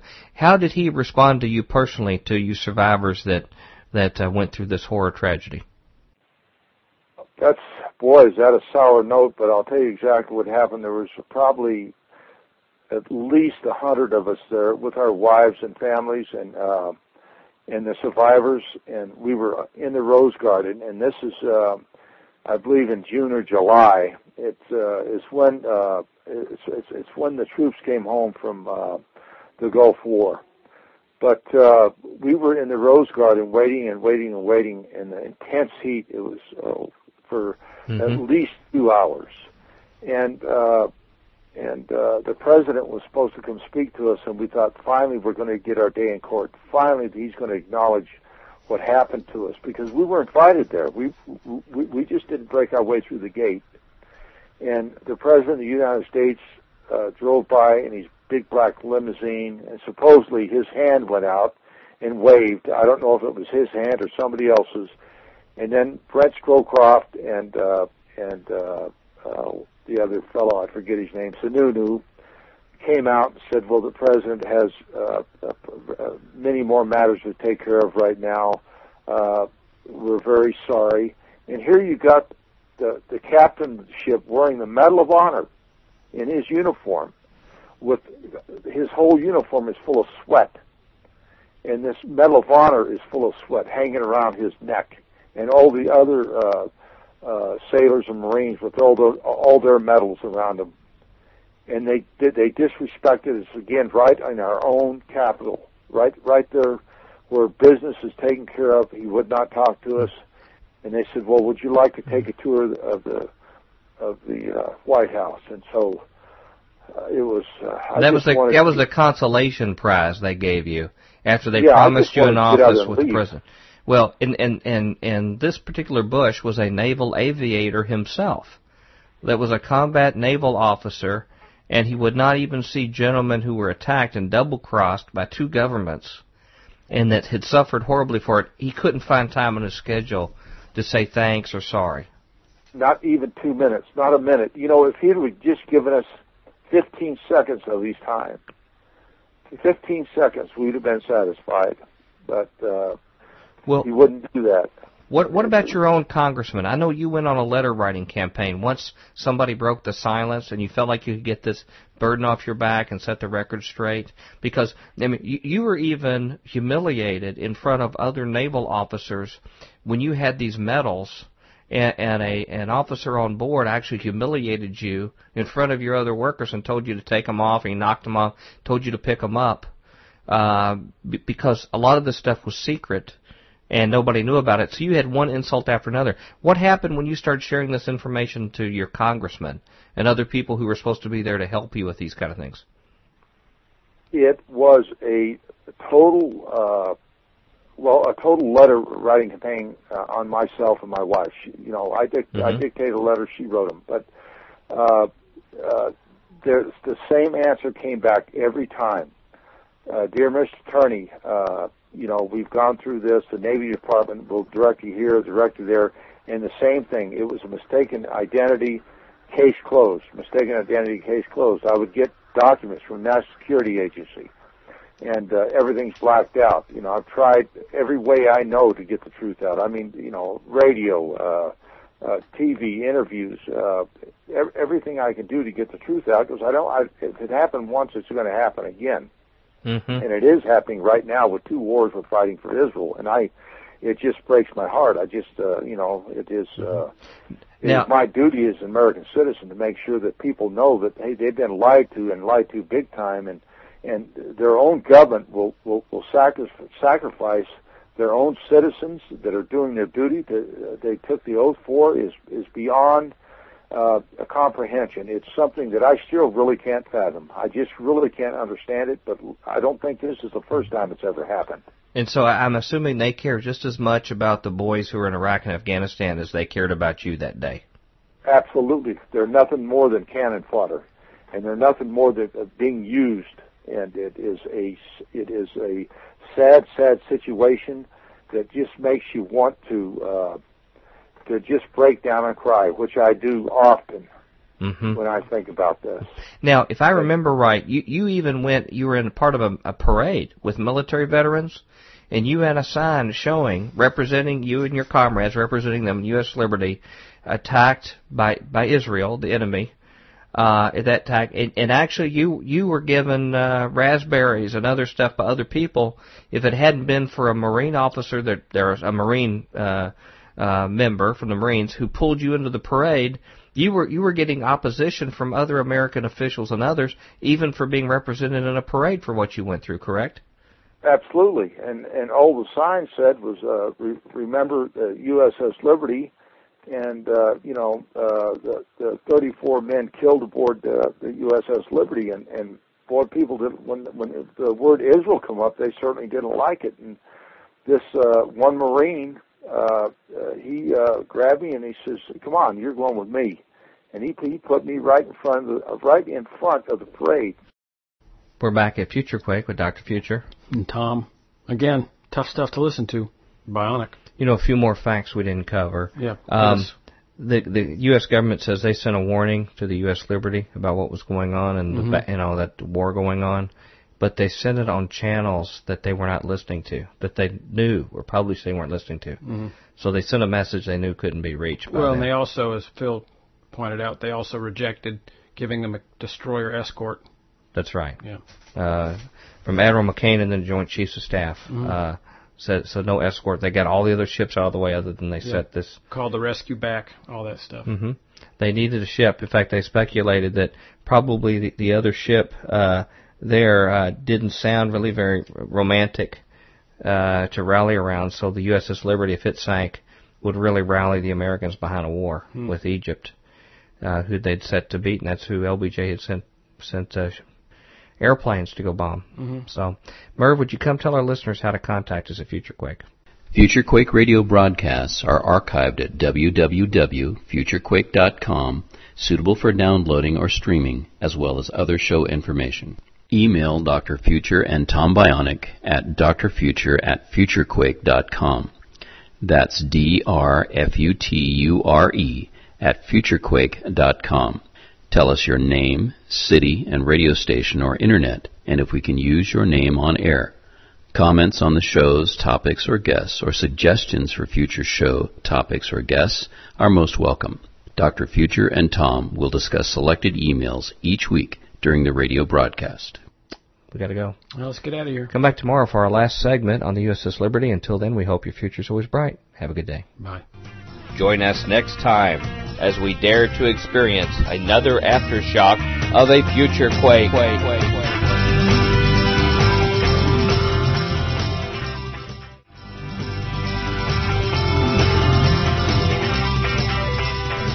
Welcome to the Future Quake Show. I'm Dr. Future. Tom, poker faced, bionic. And we're getting ready to begin our last segment with our guest, uh, Phillip Tourney, who is the co-author of the book What I Saw That Day. He's joined by his shipmate, Ron Kukal. Uh, both were on board the USS Liberty, uh, an American ship that was attacked by the Israelis in June 1967. Uh, they attacked it over two hours, attempted to sink it, torpedoed it, uh, killed uh, 34 men, injured 171. Uh, Americans did not come to the rescue. The president himself ordered rescue planes away. Mm-hmm. Said he wanted that ship going to the bottom, uh, and they just didn't agree to it. They kept on, including They did the. Um, these gentlemen yeah. saved the, saved the said, ship. No, I think I'm going to live today.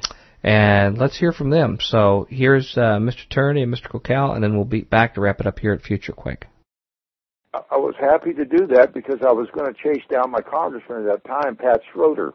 Mm-hmm. and uh, she saw the sign. She was riding in a car about I don't know four or five uh, cars ahead of me, and uh, my main goal was to corner her and talk to her because she she always sent me letters with a little smiley face on them after you know saying Right, it was a right. you know mistaken identity, and you know it just made me so angry for her to put a smiley face on there uh, when her own uh, fellow uh, countrymen had been slain there's that there's nothing to smile about. You better get to the bottom of this. That's your job. Well, when you took the oath of Congress, and uh, I never could get I get her. She uh, got in the car and got away, and they're all that way. All these Right. congressmen and senators, they just get away. They get away from the USS Liberty subject. And my, I'll tell you, I, if the USS Liberty story ever comes out, ever if it ever comes out and the truth is told, that is our key to breaking the passion attachment towards this country.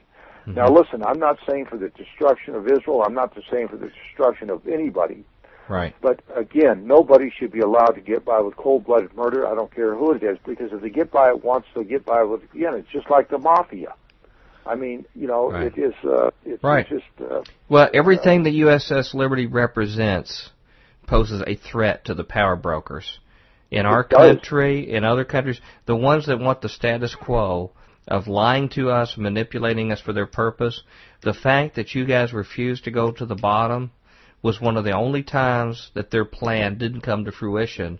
And there were millions of people that were probably going to die that way. According to the testimony uh, from several officials about those airplanes, and as you talked about, heading to Egypt with nuclear weapons, uh, there would have been a bloodbath for somebody else's agenda, and you all just happen to be a convenient pawn uh, to make some martyrs out of you to justify war, except that you refuse to play ball. You, you and your Absolutely. compatriots refused to play ball, and that that actually it infuriated, but it also terrorized the power brokers because you all don't roll over easy. Uh, you know, I've often said on our show, if you want to find out somebody who really understands how things work, go find a Vietnam veteran. Go sit down and talk to them, and you will find out how things really work in our country and what's involved. And you talk about it, guys who aren't going to get fooled uh, by these people in, in Congress and in Washington. It's one of them, and I will put even above that a USS Liberty veteran because you all were the, were the received the tip of the spear from these people, and you live to tell about it. And as long as you were there, you are a testimony against everything that they stand for. Um, I, I, I want to look at the future here a little bit, if you don't mind, in our last segment here. Um, sure. you, you said from your experience and what you saw and how you were treated after the incident, what happened during it, what happened later, that when you saw the planes hit the World Trade Center towers, your experiences told you that this was a, yet another setup. It was something like a USS Liberty all over again. H- How did you put two and two together based upon what you experienced to know that something wasn't right there? Well, uh, it, it didn't take me very long to do that because I once I found out about the dancing Israelis, and then they had all, all everything on film. Uh, it was almost like USS Liberty Part Two, and uh, USS Liberty Part Two worked very well because we, we uh, for for the uh, for the people that that uh, want us in war. But when you study everything, and I've studied it a lot, and you study the the engineers and you under, understand that Building Seven was never hit by anything, and it collapsed like like a uh, a balloon being popped. Uh, there, there's something wrong here. I mean, mm-hmm. this, this was a con- controlled demolition. Now, these buildings were built to take that type of uh, uh, that that type of uh, damage and, and not collapse. But if, if you look at it, I've looked at it over and over again. Now, I'm, I'm not uh, uh, by no means a scientist or anything like that, but my eyes don't lie. When I can see something mm-hmm. and look at it over and over and over, I understand there's there's something wrong here. Mm-hmm. And uh, there were there were over 200 Israeli uh, Mossad agents that were transferred out of this country immediately uh, after that after that tragedy. Now this was in the uh, mainstream news, right? Like a lot of this was even reported on Fox News, if I remember right. Uh, sure, the, the ones that you were talking about that were in Liberty Park over overlooking right. that were actually right. sort of celebrating there. I know there sure. were reports that uh, Benjamin Netanyahu got a warning a day before not to go to New York. Uh, he was warned not to be there. So your experience and what you went through w- was your surest foundation to understand that this was just again a deja vu experience. That this is the kind of stuff that our governments and the other nations of the world pull all the time on the rest of us innocent citizens. Absolutely, and the, the very, very innocent citizens. And you know, it's our it's our duty to protect the most uh, vulnerable of these of these attacks is our little ones. Right. And uh, it, it comes it comes from the adults uh, to uh, shout out and protect our little ones, so this this can't happen again. And I I, I I'm just uh, I'm fr- I'm a, I'm scared to death of the future. Uh, not for me, you know, I've, I've lived uh, 43 years that I shouldn't even live. yeah. You know, I've lived on borrowed time. But it's it's you know it's it's everybody's grandkids and and uh, their their children that I'm worried about. What, what do you think? What do you think about right now? We're in a situation where the war drums are, are war drums are beating uh, regarding Iran, and we're getting reports, multiple ones a day, about this or that atrocity that's being done over there, things that are that are coming along. They're saying we need to attack Iran and we need to attack them now. Um, w- w- do you feel like a similar scenario may happen, like the USS Liberty, to to be the final linchpin to go in war in Iran? Absolutely, uh, and, and it very and it very well may, uh, may be. But I, I think since they fired up that plant, and you know Russia Russia's got its its its paws in that as deep as they can, and uh, I believe in my own heart of hearts that that plant would be uh, in rubble uh, three months ago or two months ago if it wasn't for uh, the Russians uh, telling them that hey, the United States or Israel better not attack that plant we made an agreement with these people to build it, and we're going, we're going to build more of them for them.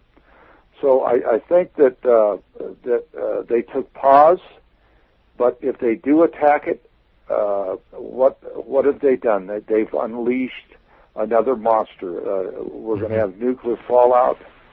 Uh, I mean, uh, you know, Chernobyl, you know, was mm-hmm. bad enough. What do you think this could be? You know, with nobody trying to uh, protect it, uh, and, the, and these uh, Russians throwing cement on it, and all of them died from all the radiation and stuff. I mean, this is a scary, scary uh, world we live in. But why is it that Israel always talks about war and not peace?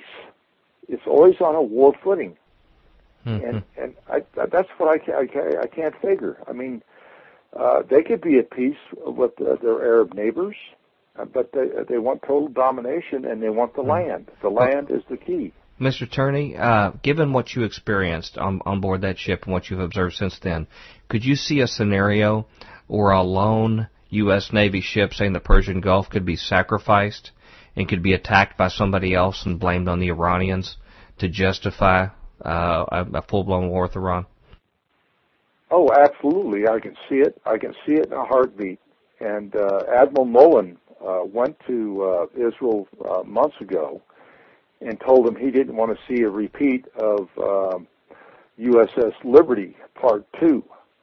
Now, whether he meant that sincerely or the, our government meant that sincerely, I don't know. But if Israel decides it wants to go to war, it will go to war, regardless what the United States of America says or anybody else. Because I, I don't know if you've ever read a book uh, by George Ball called The Passionate Attachment, or the uh, another one written by, uh, uh, it's called The Samson Option. Mm-hmm. And uh, you know, the Samson option is the only option that Israel will accept. Is uh, the whole world goes goes down with them. Mm-hmm. Right. So that that that's what I'm afraid of. And sure, I can see the scenario of a, of a uh, United States ship going down. I, I pray to God it doesn't happen, but it's a it's a very good mm-hmm. possibility. You know, I can see other things happening in the Middle East. Uh, you know, we're already uh, Iraq and uh, Afghanistan. There could be another. Uh, uh, what what if three or four hundred mm-hmm. uh, uh, sailors or Marines or uh, uh, uh, you know get killed? I mean, the, the American people are going to go after blood, or they're going to say get out. Mm-hmm. And I say get out. Let's leave now. You know, uh, we're, we're not going to beat mm-hmm. these people up, and and why why should we? All for the sake of another mm-hmm. country. Why right. why did we go to war with? Uh, Afghanistan, uh, they had nothing to do with 911, they say. Okay, uh, bin Laden, well, bin Laden, they haven't found him. He's probably dead anyway. Mm-hmm. He has kidney disease. Mm-hmm. He has to have dialysis all the time. He's, he's probably been dead a long time. Yeah, it's been That's nine years. A, yeah. Sure, it's just yeah. a Mickey Mouse thing to, uh-huh. to keep this war going. And I'm, I'm, you know, I'm like I say, I'm totally sick of it. I support our servicemen and women. Don't get me wrong. I love them mm-hmm. deeply. Mm-hmm. I gave my blood for this country, but I don't want them to give their blood unnecessarily. Not any of them. I want to ask you, gentlemen, um, about a very touchy subject. Uh, there's been a lot of shocking information we've shared today about the whole experience, uh, what you all went through, how you were treated by your own country as well as a foreign nation, um, how it totally goes against the tide of what we hear in our media, and the fact that they basically recoil and run away from the testimony that you all have. Uh, but I have a real concern that goes even beyond our regular mainstream media, and that is the Christian community in America. We have a large Christian media uh, uh, community here. We have uh, organizations like Christian Broadcast Network, CBN, has their news group. Uh, Moody Broadcast Network. There's several different news chains, mainstream media, a lot of large parachurch ministries that that are, are you know cover the news and have commentary on current events. Have any of these Christian organizations ever asked for you to talk uh, on their national forums about this uh, this incident or what the significance of it is, particularly for people of the Christian faith in America? Have they ever approached you to talk about it? Not once uh, has that ever happened. Phil, have you ever heard of any uh, of them pursuing it?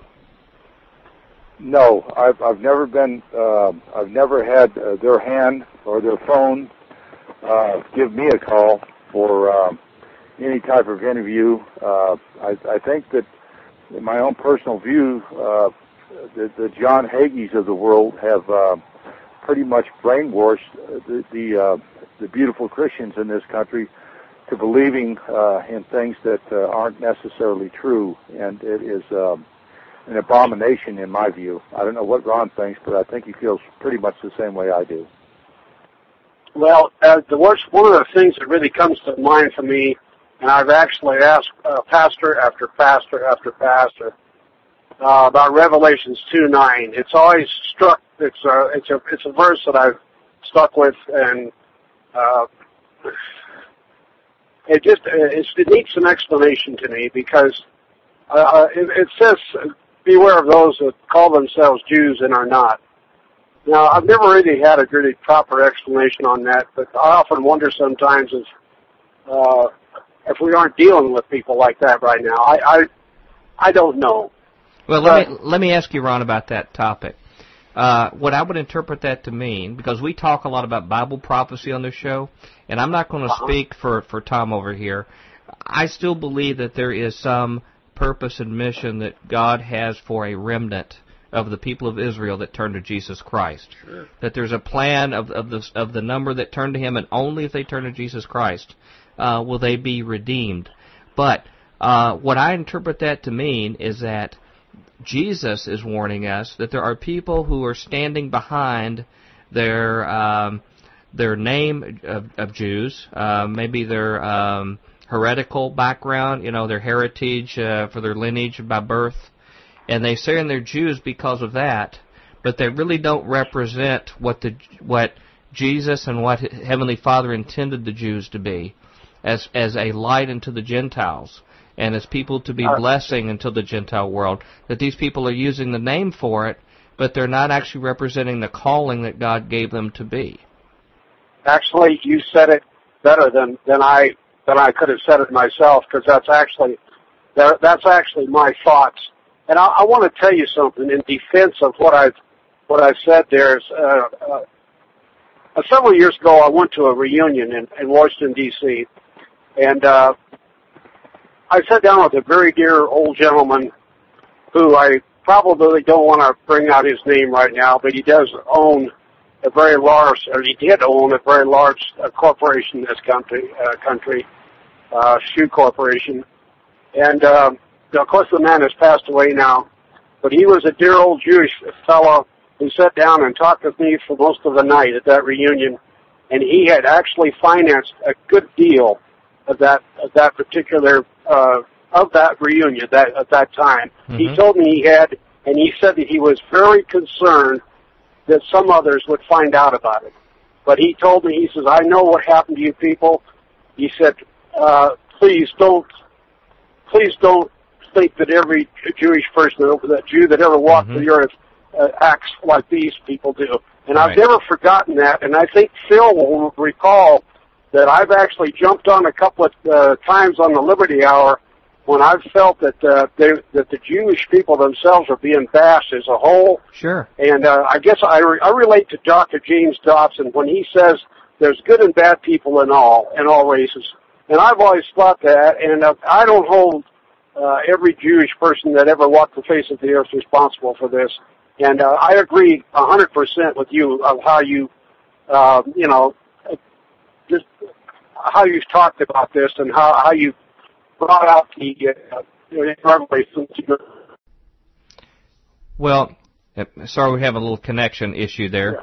Um, but, but you know what I'd like for our listeners to think about what what Ron just shared with us, brother Ron, is that um, here he, had his life in danger. People from Israel were shooting at him, trying to kill him. They killed his buddies, killed his best friends. He had to deal with the remains of these people, and yet he's not laying it at the charge of all of the people uh, that are of Jewish heritage, even though his life was in danger. And I would like for our listeners to ask themselves and say, how many of them would be as fair-minded after that experience? And what you all have been through, and what kind of example you all set of not overreaching, but yet still telling the truth about who the real culprits are and what's going on. So I, I think this is very, very convicting. I think it should be to the Christian community and what they're hearing from you. Now, you know, I don't want to ask theology from you. You all are not theological experts. You're just people who are telling the truth of what you witnessed and what you've experienced. But you know, the the, the Christian community, as you know, right now, is very big on supporting the military. They're very big on supporting the wars. They're promoting wars that we have right now and supporting the military. But I find it disconcerting that they will not take the time to support our soldiers, people like yourself, who gave of your life and your blood because of betrayal not only by a foreign nation but by our own nation itself. Uh, absolutely, and I might add, you know, one thing to what Ron said. Uh, you know, uh, uh, about the, all the Jewish people. Uh, you know, now all the Jewish people are, are, are, Jews out there that, that believe in our story and, and, and want our story to be told and uh, to understand we're not on a mission of hate. Uh, I haven't seen too many of them come to the plate in our defense. And uh, there might be one here or, or one there, but to be honest with you, uh, I don't. I haven't seen anybody in the ADL or uh, American uh, uh, Action Com- uh, Committee, uh, American uh, uh, Israeli Action Committee, come to our aid, or anybody else like that, or any synagogue in in this country. So yeah, I, I do believe there are certain people in this country, certain uh, uh, Jews uh, that uh, understand what's going on, but they certainly haven't come on board of the USS Liberty ship and tried to help us, other than a few people, and that's that's. I mean, I'm just telling the truth, and I think that. You know, I'd like to suggest to you sometime um, it would be very interesting for you to talk to some of the leadership in the evangelical community, particularly those who have an emphasis on Bible prophecy because that's where they talk about Israel to the greatest degree. There, there was a group that meets every year in December in in Fort Worth called the Pre-Trib Study Group, and all of the big names, nationally known figures are there. And I would love to see a Phil Tourney go there and ask to speak with them for a few minutes to tell them about your experiences. Well, well I can tell you one thing. Uh, Phil Tourney will get on an airplane anywhere, anytime to do that. And uh, if I was invited, it, it would be my honor and uh, it's not again. Uh, none of us are haters. All we want to do is, is, is get the truth out. But again, the facts are what they are. And you know, you. Mm-hmm. I'll tell you what you've explained. I've been on a lot of radio shows. Got my own radio show. But you have done such a fantastic job of explaining step by step how things work and how it worked and why it worked. And you know, just like my book, I you know, it took me a long time to do it and I want people to read it. I just want them to read it. Well, I want them to read it too. Can you tell them how they can get your book? I it gets a Doctor Future recommendation as yeah, a must read, and what I would rec- what I'd recommend you can do. One way that you could help uh, Phil here and the group is don't just buy a book, buy a case of them. Now, if you want to buy one book and read it for yourself, that's fine. But then follow up and buy a case to give to your relatives, give it to your pastor, give a few copies anonymously to people but find out what they have to say after they read your book. So how how can our listeners get a hold of your book? Yes, sir. Just uh, go to Amazon.com and and type in what I saw that day.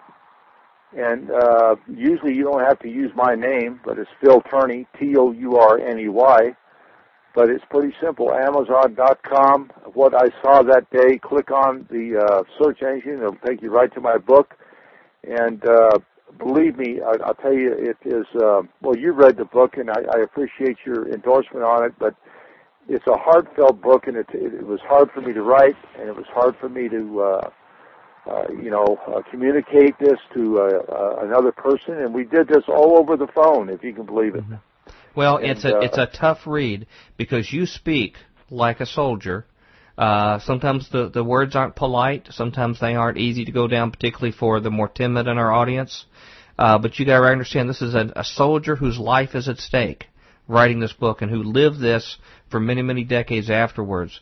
But you know, the Bible has a lot of tough words in it too. It has a lot of uncomfortable words and things that are said as well. And we know how Absolutely. important it is. And, uh, I, I highly recommend everybody, uh, uh, get your book and, and actually digest it and see how this changes their view about things and what's going on because this is coming from an American soldier that put his life on the line for us. We just got uh, about a minute, minute and a half at most uh, left. Uh, we, we talked a little bit here at the end about Israel, but the, the people ultimately that sold you out were our own country. Uh, and and one thing about the uh, Christian community today in America is that they are very red, white, and blue, and about us being a, a light and beacon of light to the rest of the world. And what we do through our military is always the is the best our leadership. They know what they're doing and move forward. Do you have any kind of warning in the last minute for our listeners about their own government and about what they tell them what the reality is and what's going on boy do i uh, the reality the reality of what's going on especially in the middle east is such a hotbed uh, I don't believe anything the news uh, tells me, and I don't believe anything our leaders tells us. We are in such peril right now. The country's going broke. We're fighting two wars. Uh, we're giving all our money away. I, I would just assume or would hope that this country would wake up and say no more aid for anybody. Let's keep, let's get our country back and healthy. Let's get our, our country, our, our economy going. Let's let people live their lives as they should live them in, in love and joy and happiness and forgiveness and uh, not believe uh, your government because your government lies to you. And I'm a testimony to that, Mhm. and so is Ron Kukal, and so is uh, Captain Boston, so is Admiral Tom Moorer, and so are all the crew. So uh, yeah, it's just uh, you know my goal is not hate again. My goal is get the truth out, and if it sounds like hate, so be it. hmm Well, I salute you, and I salute your comrades at USS Liberty. I want to thank you not only for your bravery on board that ship that day, but I want to thank you for your bravery for all the decades since 1967 that you and your comrades have even stood against the cynics within our own government, trying to look out for our, our country and standing sentry over us even now. And I can tell you that if things really got dark and things were bad, Phil Tourney would be the kind of guy I'd want to contact to understand what's really Yeah. going on. And, and I'd also want you and your comrades to be the guys in front of me protecting my life against who the real enemies are.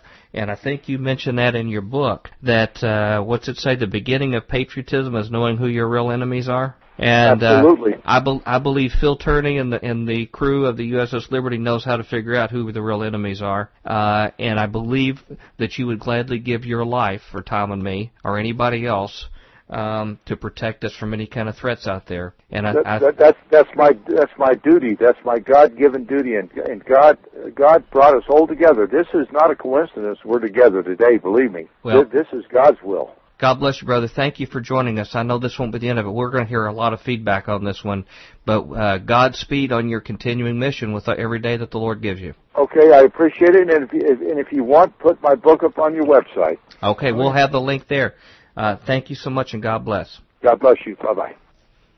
We're back at Future Quake with Dr. Future. And Tom, this was a very hmm heavy show, Bionic. Yeah. Well, uh, you know, uh, Captain McGonagle, who was actually severely injured during the attack but kept on his post as commander, uh, received the Medal of Honor, which is supposed to be given by the president to him. He got no such citation. In fact, Yeah. the president refused to meet with him. He was given it in a non-public ceremony, given it without any kind of special recognition or honor. Yep. Uh, but uh, you know, none of the sen- the senators on the uh, Foreign uh, Relations Committee they didn't believe this story. None of the high ups believed the story, but from the president down, covered it up hmm and we are not to believe that that's not happening today. Yeah, I don't know. Well, uh, Mr. Tourney was injured himself too. He took shrapnel. We didn't even talk about that. Uh, Merv, would you tell our listeners how to contact us at Future Quake? Future Quake radio broadcasts are archived at www.futurequake.com, suitable for downloading or streaming, as well as other show information. Email Dr. Future and Tom Bionic at drfuture at futurequake.com. That's D-R-F-U-T-U-R-E at futurequake.com. Tell us your name, city, and radio station or internet, and if we can use your name on air. Comments on the show's topics or guests, or suggestions for future show topics or guests are most welcome. Dr. Future and Tom will discuss selected emails each week during the radio broadcast. We have to go or run Let's late. get out. Come back tomorrow for tomorrow's Tremors. Until then, we hope your future's always bright. Have a good day. Bye. Join us next time as we dare to experience another aftershock of a future quake.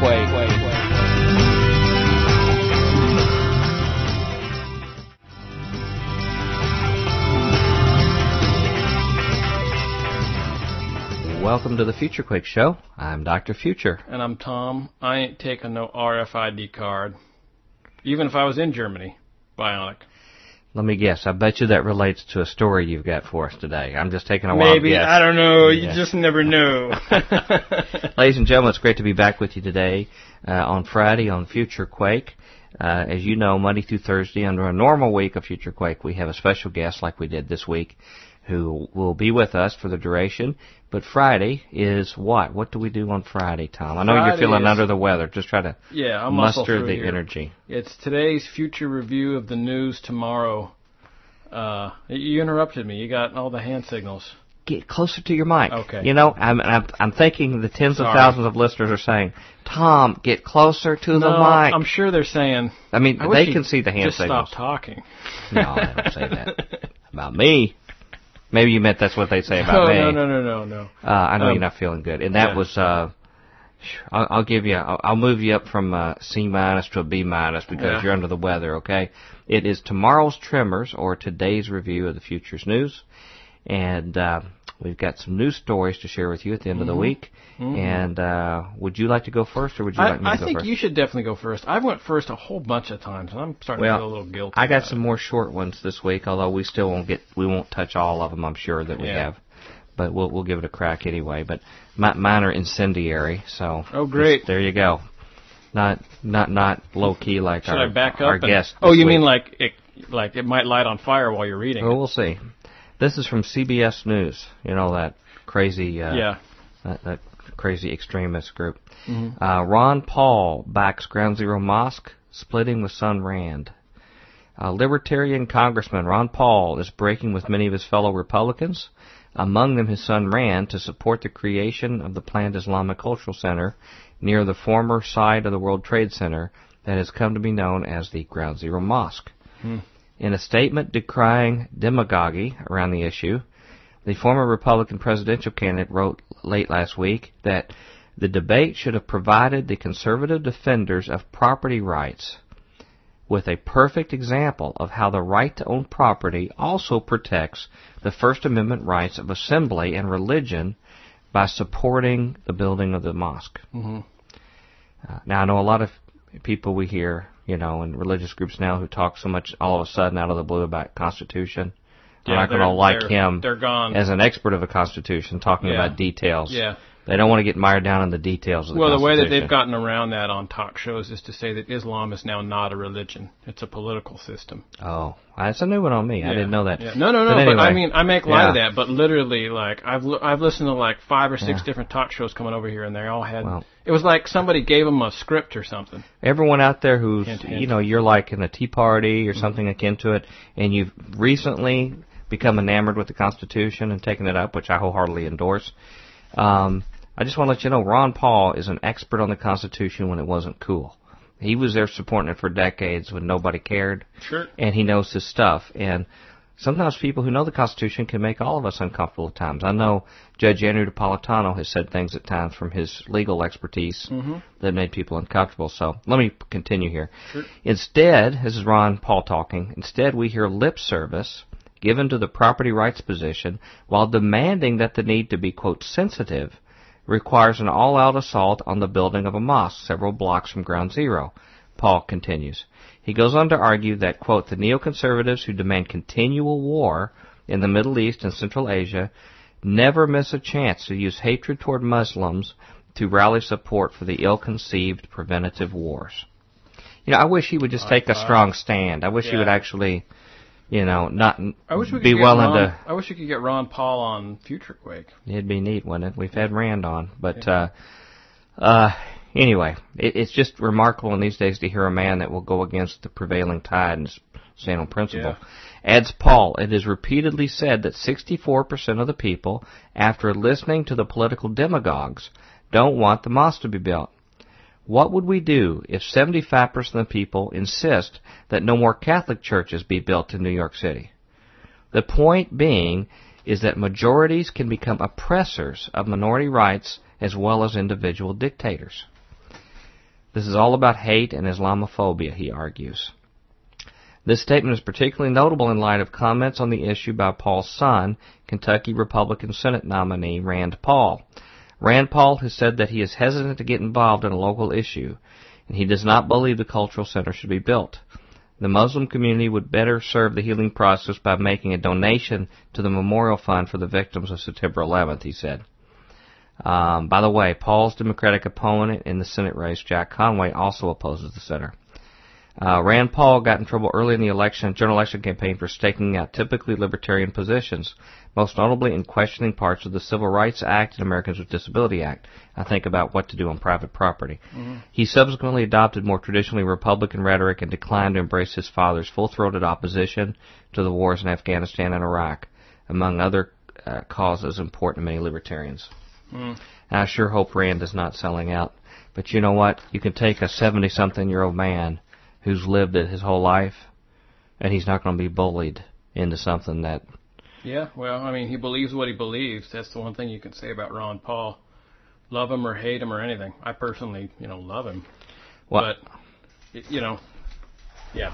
That's all I most Christians I talk to think he's a total creep because he didn't want to kill people overseas. Well, That's yeah. their main beef. He didn't want to kill people over there. So therefore, why would as a Christian, why would I want to be involved with a guy that doesn't want to go kill people overseas? Yeah. Um, I'm sorry, I don't mean to be fired up here, but you know, um, ladies and gentlemen in the audience, you may be new turning in Future and you think, what in the world have I turned on on a Christian radio show? Um, if you really want to end Islam, if you want to end it and push forward Go Christianity, how about here? Evangelize. Let, let me tell you something you can do. You can either hyperventilate, call into the uh, talk shows and tell them how much we hate them, and talk with the other Christian friends how much you hate them, and forward emails to your fellow Christians about how uh, the Antichrist is a Muslim, you know, as well as Obama. You could do that, or you could go down to a university, find some Islamic students who are coming here, be kind to them, invite them to your church, or just get to know them as a friend and let them know what the light of Christ is and actually become a friend. That would be another alternative Yeah. you could do. It's really easy Which one? people though. Just try to decide which one Jesus would do. Just sit and think about which, which of those two approaches do you think Jesus would elect if he was here and trying to address the quote Muslim issue. Mm-hmm. Uh, and I'd like for our listeners just just to think about that if you're confused or, or Sure, whatever. not as far as as far as like the kingdom of God goes. I don't I don't see how there could be any other side to that issue. You know, I remember in the Value Voters uh, uh, conference thing they had, which was all the you know Christian moral people get together, and all the Republican candidates were run through, and they gave Ron Paul really really low marks because he'd been married to his, his wife for fifty some odd years, regularly involved in his church. They put high marks to people who had been married to other people, had left their spouses, who had, who had supported pro-abortion judges, but they went against him for for uh, low morals because he didn't want to go overseas and kill people that hadn't attacked us overseas. Uh, They they actually gave him a, a low low, morality low, marking. yeah, from the what do they call it? I forgot. It's uh, it's like con- moral conscience voters or something like that. Yeah. I forget. Moral majority. And it wasn't quite that, but same same kind of group. And as a person that comes from a Bible believing Christian background and come from conservative background history, Mhm. I I just don't get it anymore. You know, I just don't get it. I'm sorry. That's okay. That was a No, short I story I made crazy. long. I think all I think all these people are crazy. They want to run people off the road and you know say that that's what Jesus would do. But see, Ron is not like Rand. He doesn't have to kiss up to anybody sniffing a seat. Mhm. You know, he's in the, you know, coming around third base Mhm. to win an election. Ron Paul is seventy something years old. He he doesn't have to change what he is. Yep. He doesn't care if they send him. They've elected him how many umpteen times in a Yeah. row in Congress, but he doesn't care. He just stands on principle. He stand on principle when he stood alone. Yep. So Christians, is that the kind of guy that you dislike? Uh, we need to. By the way, uh, Jesus carried a firearm. You know, it's not well I didn't know that. I didn't know. Did you uh um did you know that William Grigg has talked on the same topic too? I did. I believe I read Yeah. part of a part of an He- article he wrote. He brought up another heretical story. I believe it was about the Good Samaritan, Oh which is another one you don't hear much about on Christian radio no, these days. no. I mean, it's all about the Muslim problem. Extending a hand of protection. It sort of reminds me. I heard somebody actually use the phrase "the Muslim problem," which Yeah. is kind of scary because if you change one word in that, uh, you're right back to the things that you know the the SS was saying. hmm Yeah, So- talking about the the solution to the Jews Yeah. is what was said. Yeah. Yeah. What do we do about the Jewish problem? Mm-hmm. But So- you're exactly right. Yep. Uh, so that's uplifting. Here's another uplifting one. Okay. Germany to roll out ID cards with embedded RFID. They will also be used for establishing identity online. The production of the RFID chips, an integral element uh, of the new generation of German identity cards, has started after the government gave a 10-year contract to the chip maker NXP in the Netherlands. Citizens will receive the mandatory new ID cards from the 1st of November. The new ID card will contain all personal data on the security chip that can be accessed over a wireless connection. The new card allows German authorities to identify people with speed and accuracy, the government said. These, these authorities include the police, customs, and tax authorities, and of course the local registration and passport granting authorities. German companies like Infineon and the Dutch NXP, which operates a large-scale development and manufacturing base in Hamburger, Hamburg, Hamburger. Tell what's on your mind. Yeah. Uh, Germany are global leaders in making RFID security chips. The new electronic ID card, which will gradually replace the old mandatory German ID cards, uh, is one of the largest scale rollouts of RFID cards with extended official and identification functionality. Now here's sort of the little interesting thing. The card will also have extended functionality, including the ability to enable citizens to identify themselves in the internet by using the ID card, card with a reading device at home. After registering an online account bonded to the ID card, uh, are able to do secure online shopping, downloading music, and most importantly, interact with government authorities online. So there you have it. They because they don't want you to use an anonymous identity online. Yes. Like a separate identity from yourself. Mm-hmm. They want to be able to track you. It's like they brought this in right when I left working for the government, the federal government. They had a new thing at every terminal that had a card swiper. Mm-hmm. That you had to be there so they knew what you were doing. Mm-hmm. Now, you know, I could excuse that a little bit more because it was a place of business and employment. Mm-hmm. I guess you could say they have a right to see what you're doing on company time. Sure. But now they're saying on your private time and everything, they want to make sure they know exactly who it is that's doing what online. And being RFID, it sends signals out. So you could actually have yourself read when you don't even know it, like walking around somewhere. Well, and the walking other in a crowd. The the other practical application to this that I think nobody's really broached uh, is the fact that with like ten dollars worth of electronic parts and the right mm-hmm. know-how, you can make your own RFID reader that can read people's info and get it all, uh, and similarly broadcast that info uh, in any way you want it. So now it used to be a threat that a waiter or waitress could take your card, use their own scanner mm-hmm. when they bring your card back to the table to use your identity. So some people I know don't even, like some of my relatives don't even use credit cards for that reason. This, if you had that as mandatory identity and they could read it without your knowledge, Just anybody, no way to protect yourself. Yep. Exactly. Maybe a lead-lined uh, wallet or something. Yeah, well, you but you're but this is a mandatory card. Yeah. So you have you either yeah. have it or you don't exist in Germany. This is the half a step to Mark of the Beast program. Is that what it's called? Yeah, they actually call the they actually call the thing the six six six RFID chip. Okay. Okay. Wish it could be a little bit more uh, clear. Yeah. Can can I read a story here that's actually more inflammatory than the first one I read? Great. While while I'm on a roll here, I think this whole week has been, you know, Ask Future Quake to get thrown off the air week. Okay. Well, why stop? Let's let's just let's just go all the way. Okay. This is from Paul Joseph Watson, Prison Planet. Mm-hmm. And before you throw stones at us, he's reading something directly from congressional documents. So mm-hmm. take it for what it's worth. Uh, Zionist lobby paid off U.S. journalists to sell Israeli foreign policy. Newly declassified documents highlighting how the Israeli lobby routinely paid off journalists in the U.S. corporate media to write pro-Zionist propaganda in support of Israeli aggression against Palestine and Iran during the 1960s have taken on new significance after the Atlantic Monthly, which is named in the documents as being complicit in the bribing, bribing scandal, recently published a cover story hyping the necessity and inevitability of an Israeli attack on Iran.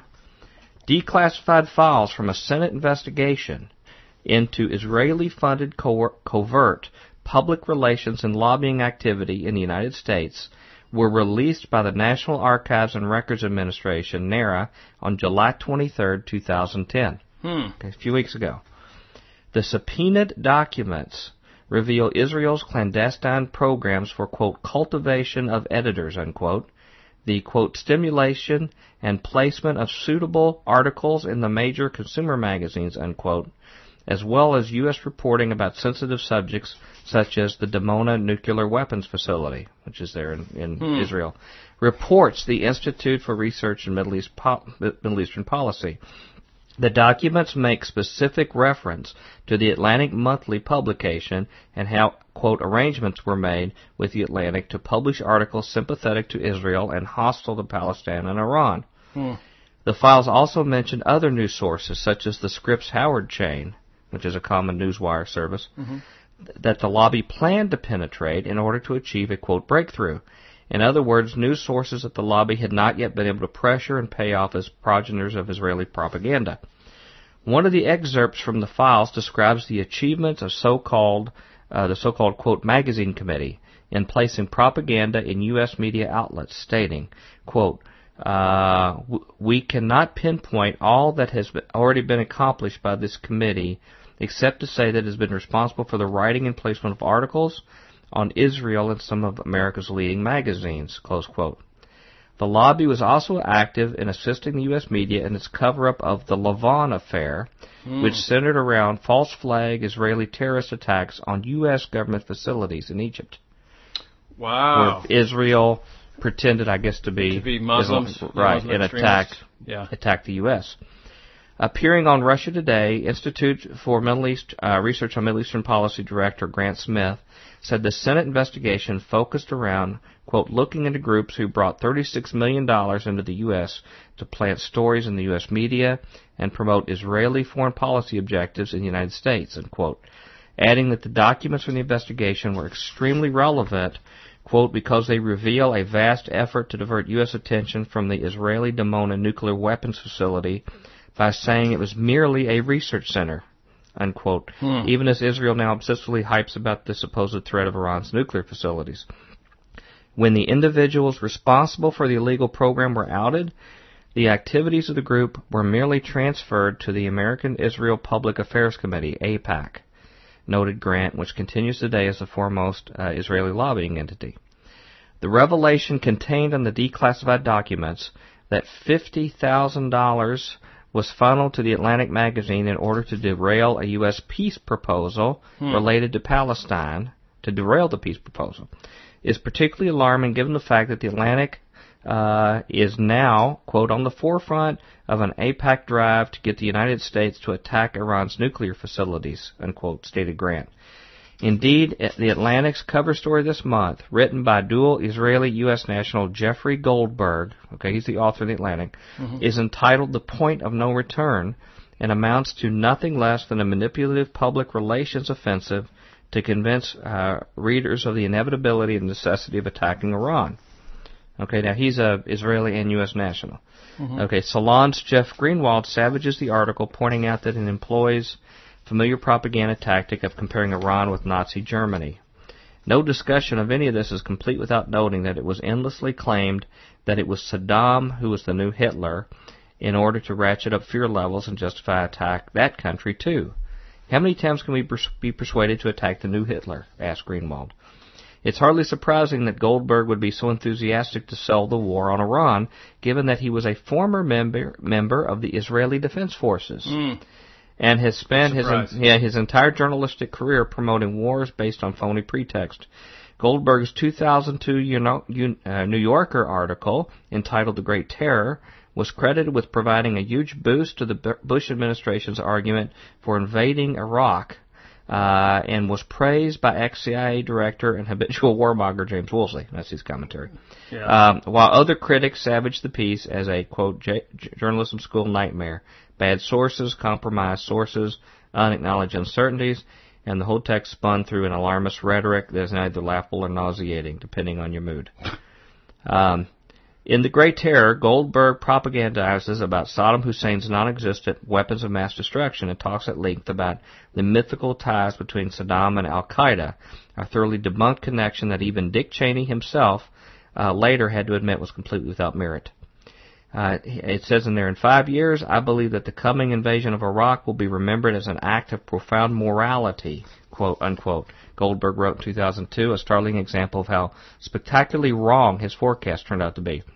Given this history of bias, agenda-driven, and inaccurate reporting, Goldberg's current Atlantic Monthly article should be dismissed for what it is, an artificially placed example of foreign propaganda written by a dual citizen with the express purpose of hyping and promoting an attack on Iran.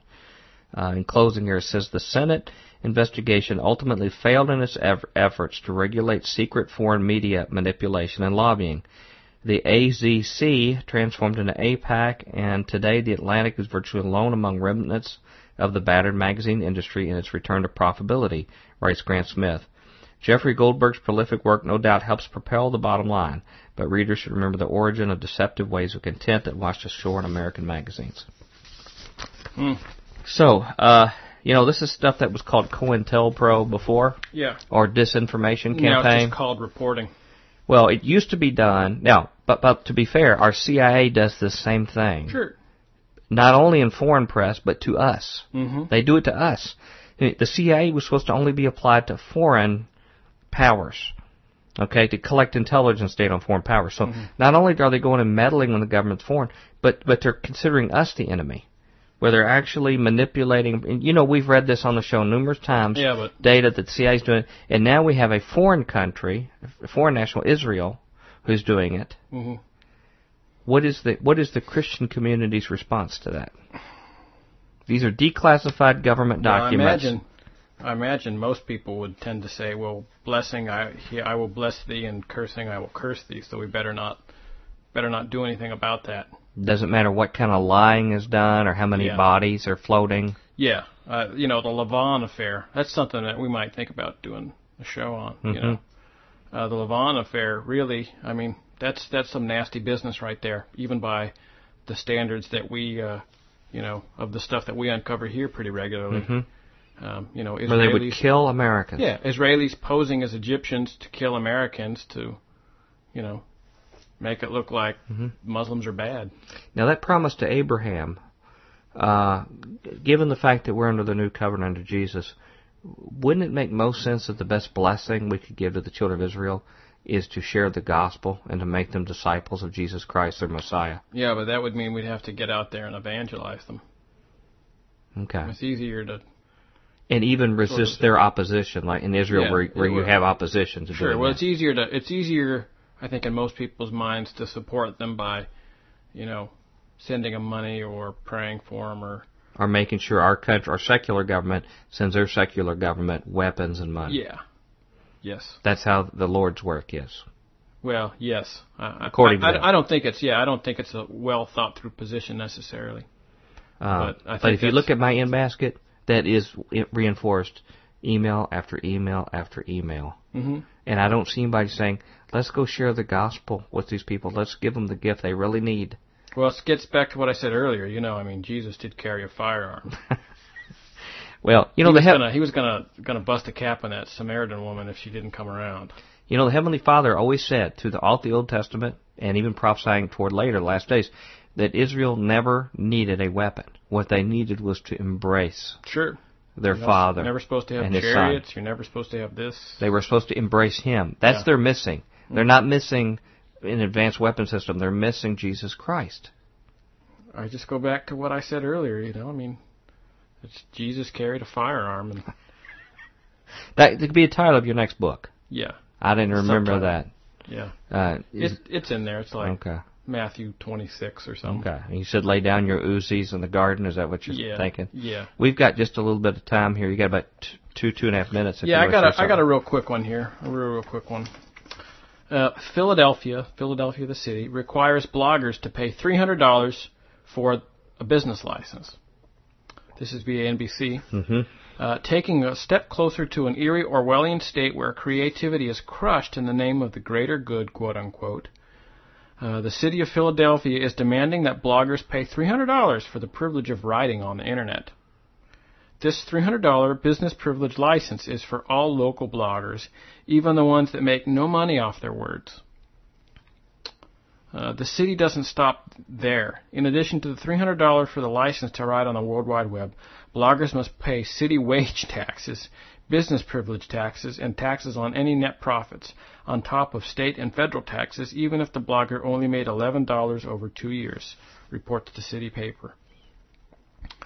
Blogger Marilyn Bess, whose Miss Philly organic blog has made her a whopping $50 over the past few years, went to the city's tax amnesty program to explain that she makes pennies on her hobby. They told her to hire an accountant, she told the city paper. So, They found the ultimate way to get rid of the quote bloggers. yeah. Every power structure hates the quote bloggers. It's just the people who like them. The yeah, people that yeah, go that's to that's why they're so successful. You know, people can go and find whatever whatever particular shade of they're looking for, and and be able to discern and chew the the news for themselves. It's become the latest tool to hold people accountable. Sure, yeah, uh, you know, which they would institutions would like no more of that, and they need to. They've been trying to find a way to get rid of it. They thought terrorism. Mhm. Well, these people are probably terrorists. writing the stuff so we can gr- That hasn't stuck yet. So Mm-hmm. just tax them into oblivion is the latest means to shut up the the, the masses. Well, it'll be interesting to see how this sticks because I don't believe, uh, I don't know how Philadelphia can have a, um, can ask for a business tax on something that makes no money. Yeah. You know, Yeah. it's I, I mean it's it's it's obviously it's obviously. They're going to tax people's phone calls. Inter- Internet's a means of communication. You're going to tax when people do a phone call or do this or that. sure You know, they better take down the Liberty Bell out of there. Is all I got to say because it certainly doesn't it's belong still there. there I think it is, Yeah. and it's going to have some more cracks in it. after the G20 protest where they were blasting those guys with the with the laser guns and stuff. Oh yeah, Sound that's cannons. the new America. Yeah. Well, speaking of somebody else cracked is uh, Merv, who could tell you how to contact us at FutureQuake. Future Quake radio broadcasts are archived at www.futurequake.com, suitable for downloading or streaming, as well as other show information. Email Dr. Future and Tom Bionic at drfuture at futurequake.com. That's D-R-F-U-T-U-R-E at futurequake.com. Tell us your name, city, and radio station or internet, and if we can use your name on air. Comments on the show's topics or guests, or suggestions for future show topics or guests are most welcome. Dr. Future and Tom will discuss selected emails each week during the radio broadcast. We have to go. Uh, let's get out of here then. I guess. Come back for a very next ge- great guest next week. Till then, we hope your future's always bright. Have a good day. Bye. Join us next time as we dare to experience another aftershock of a future quake.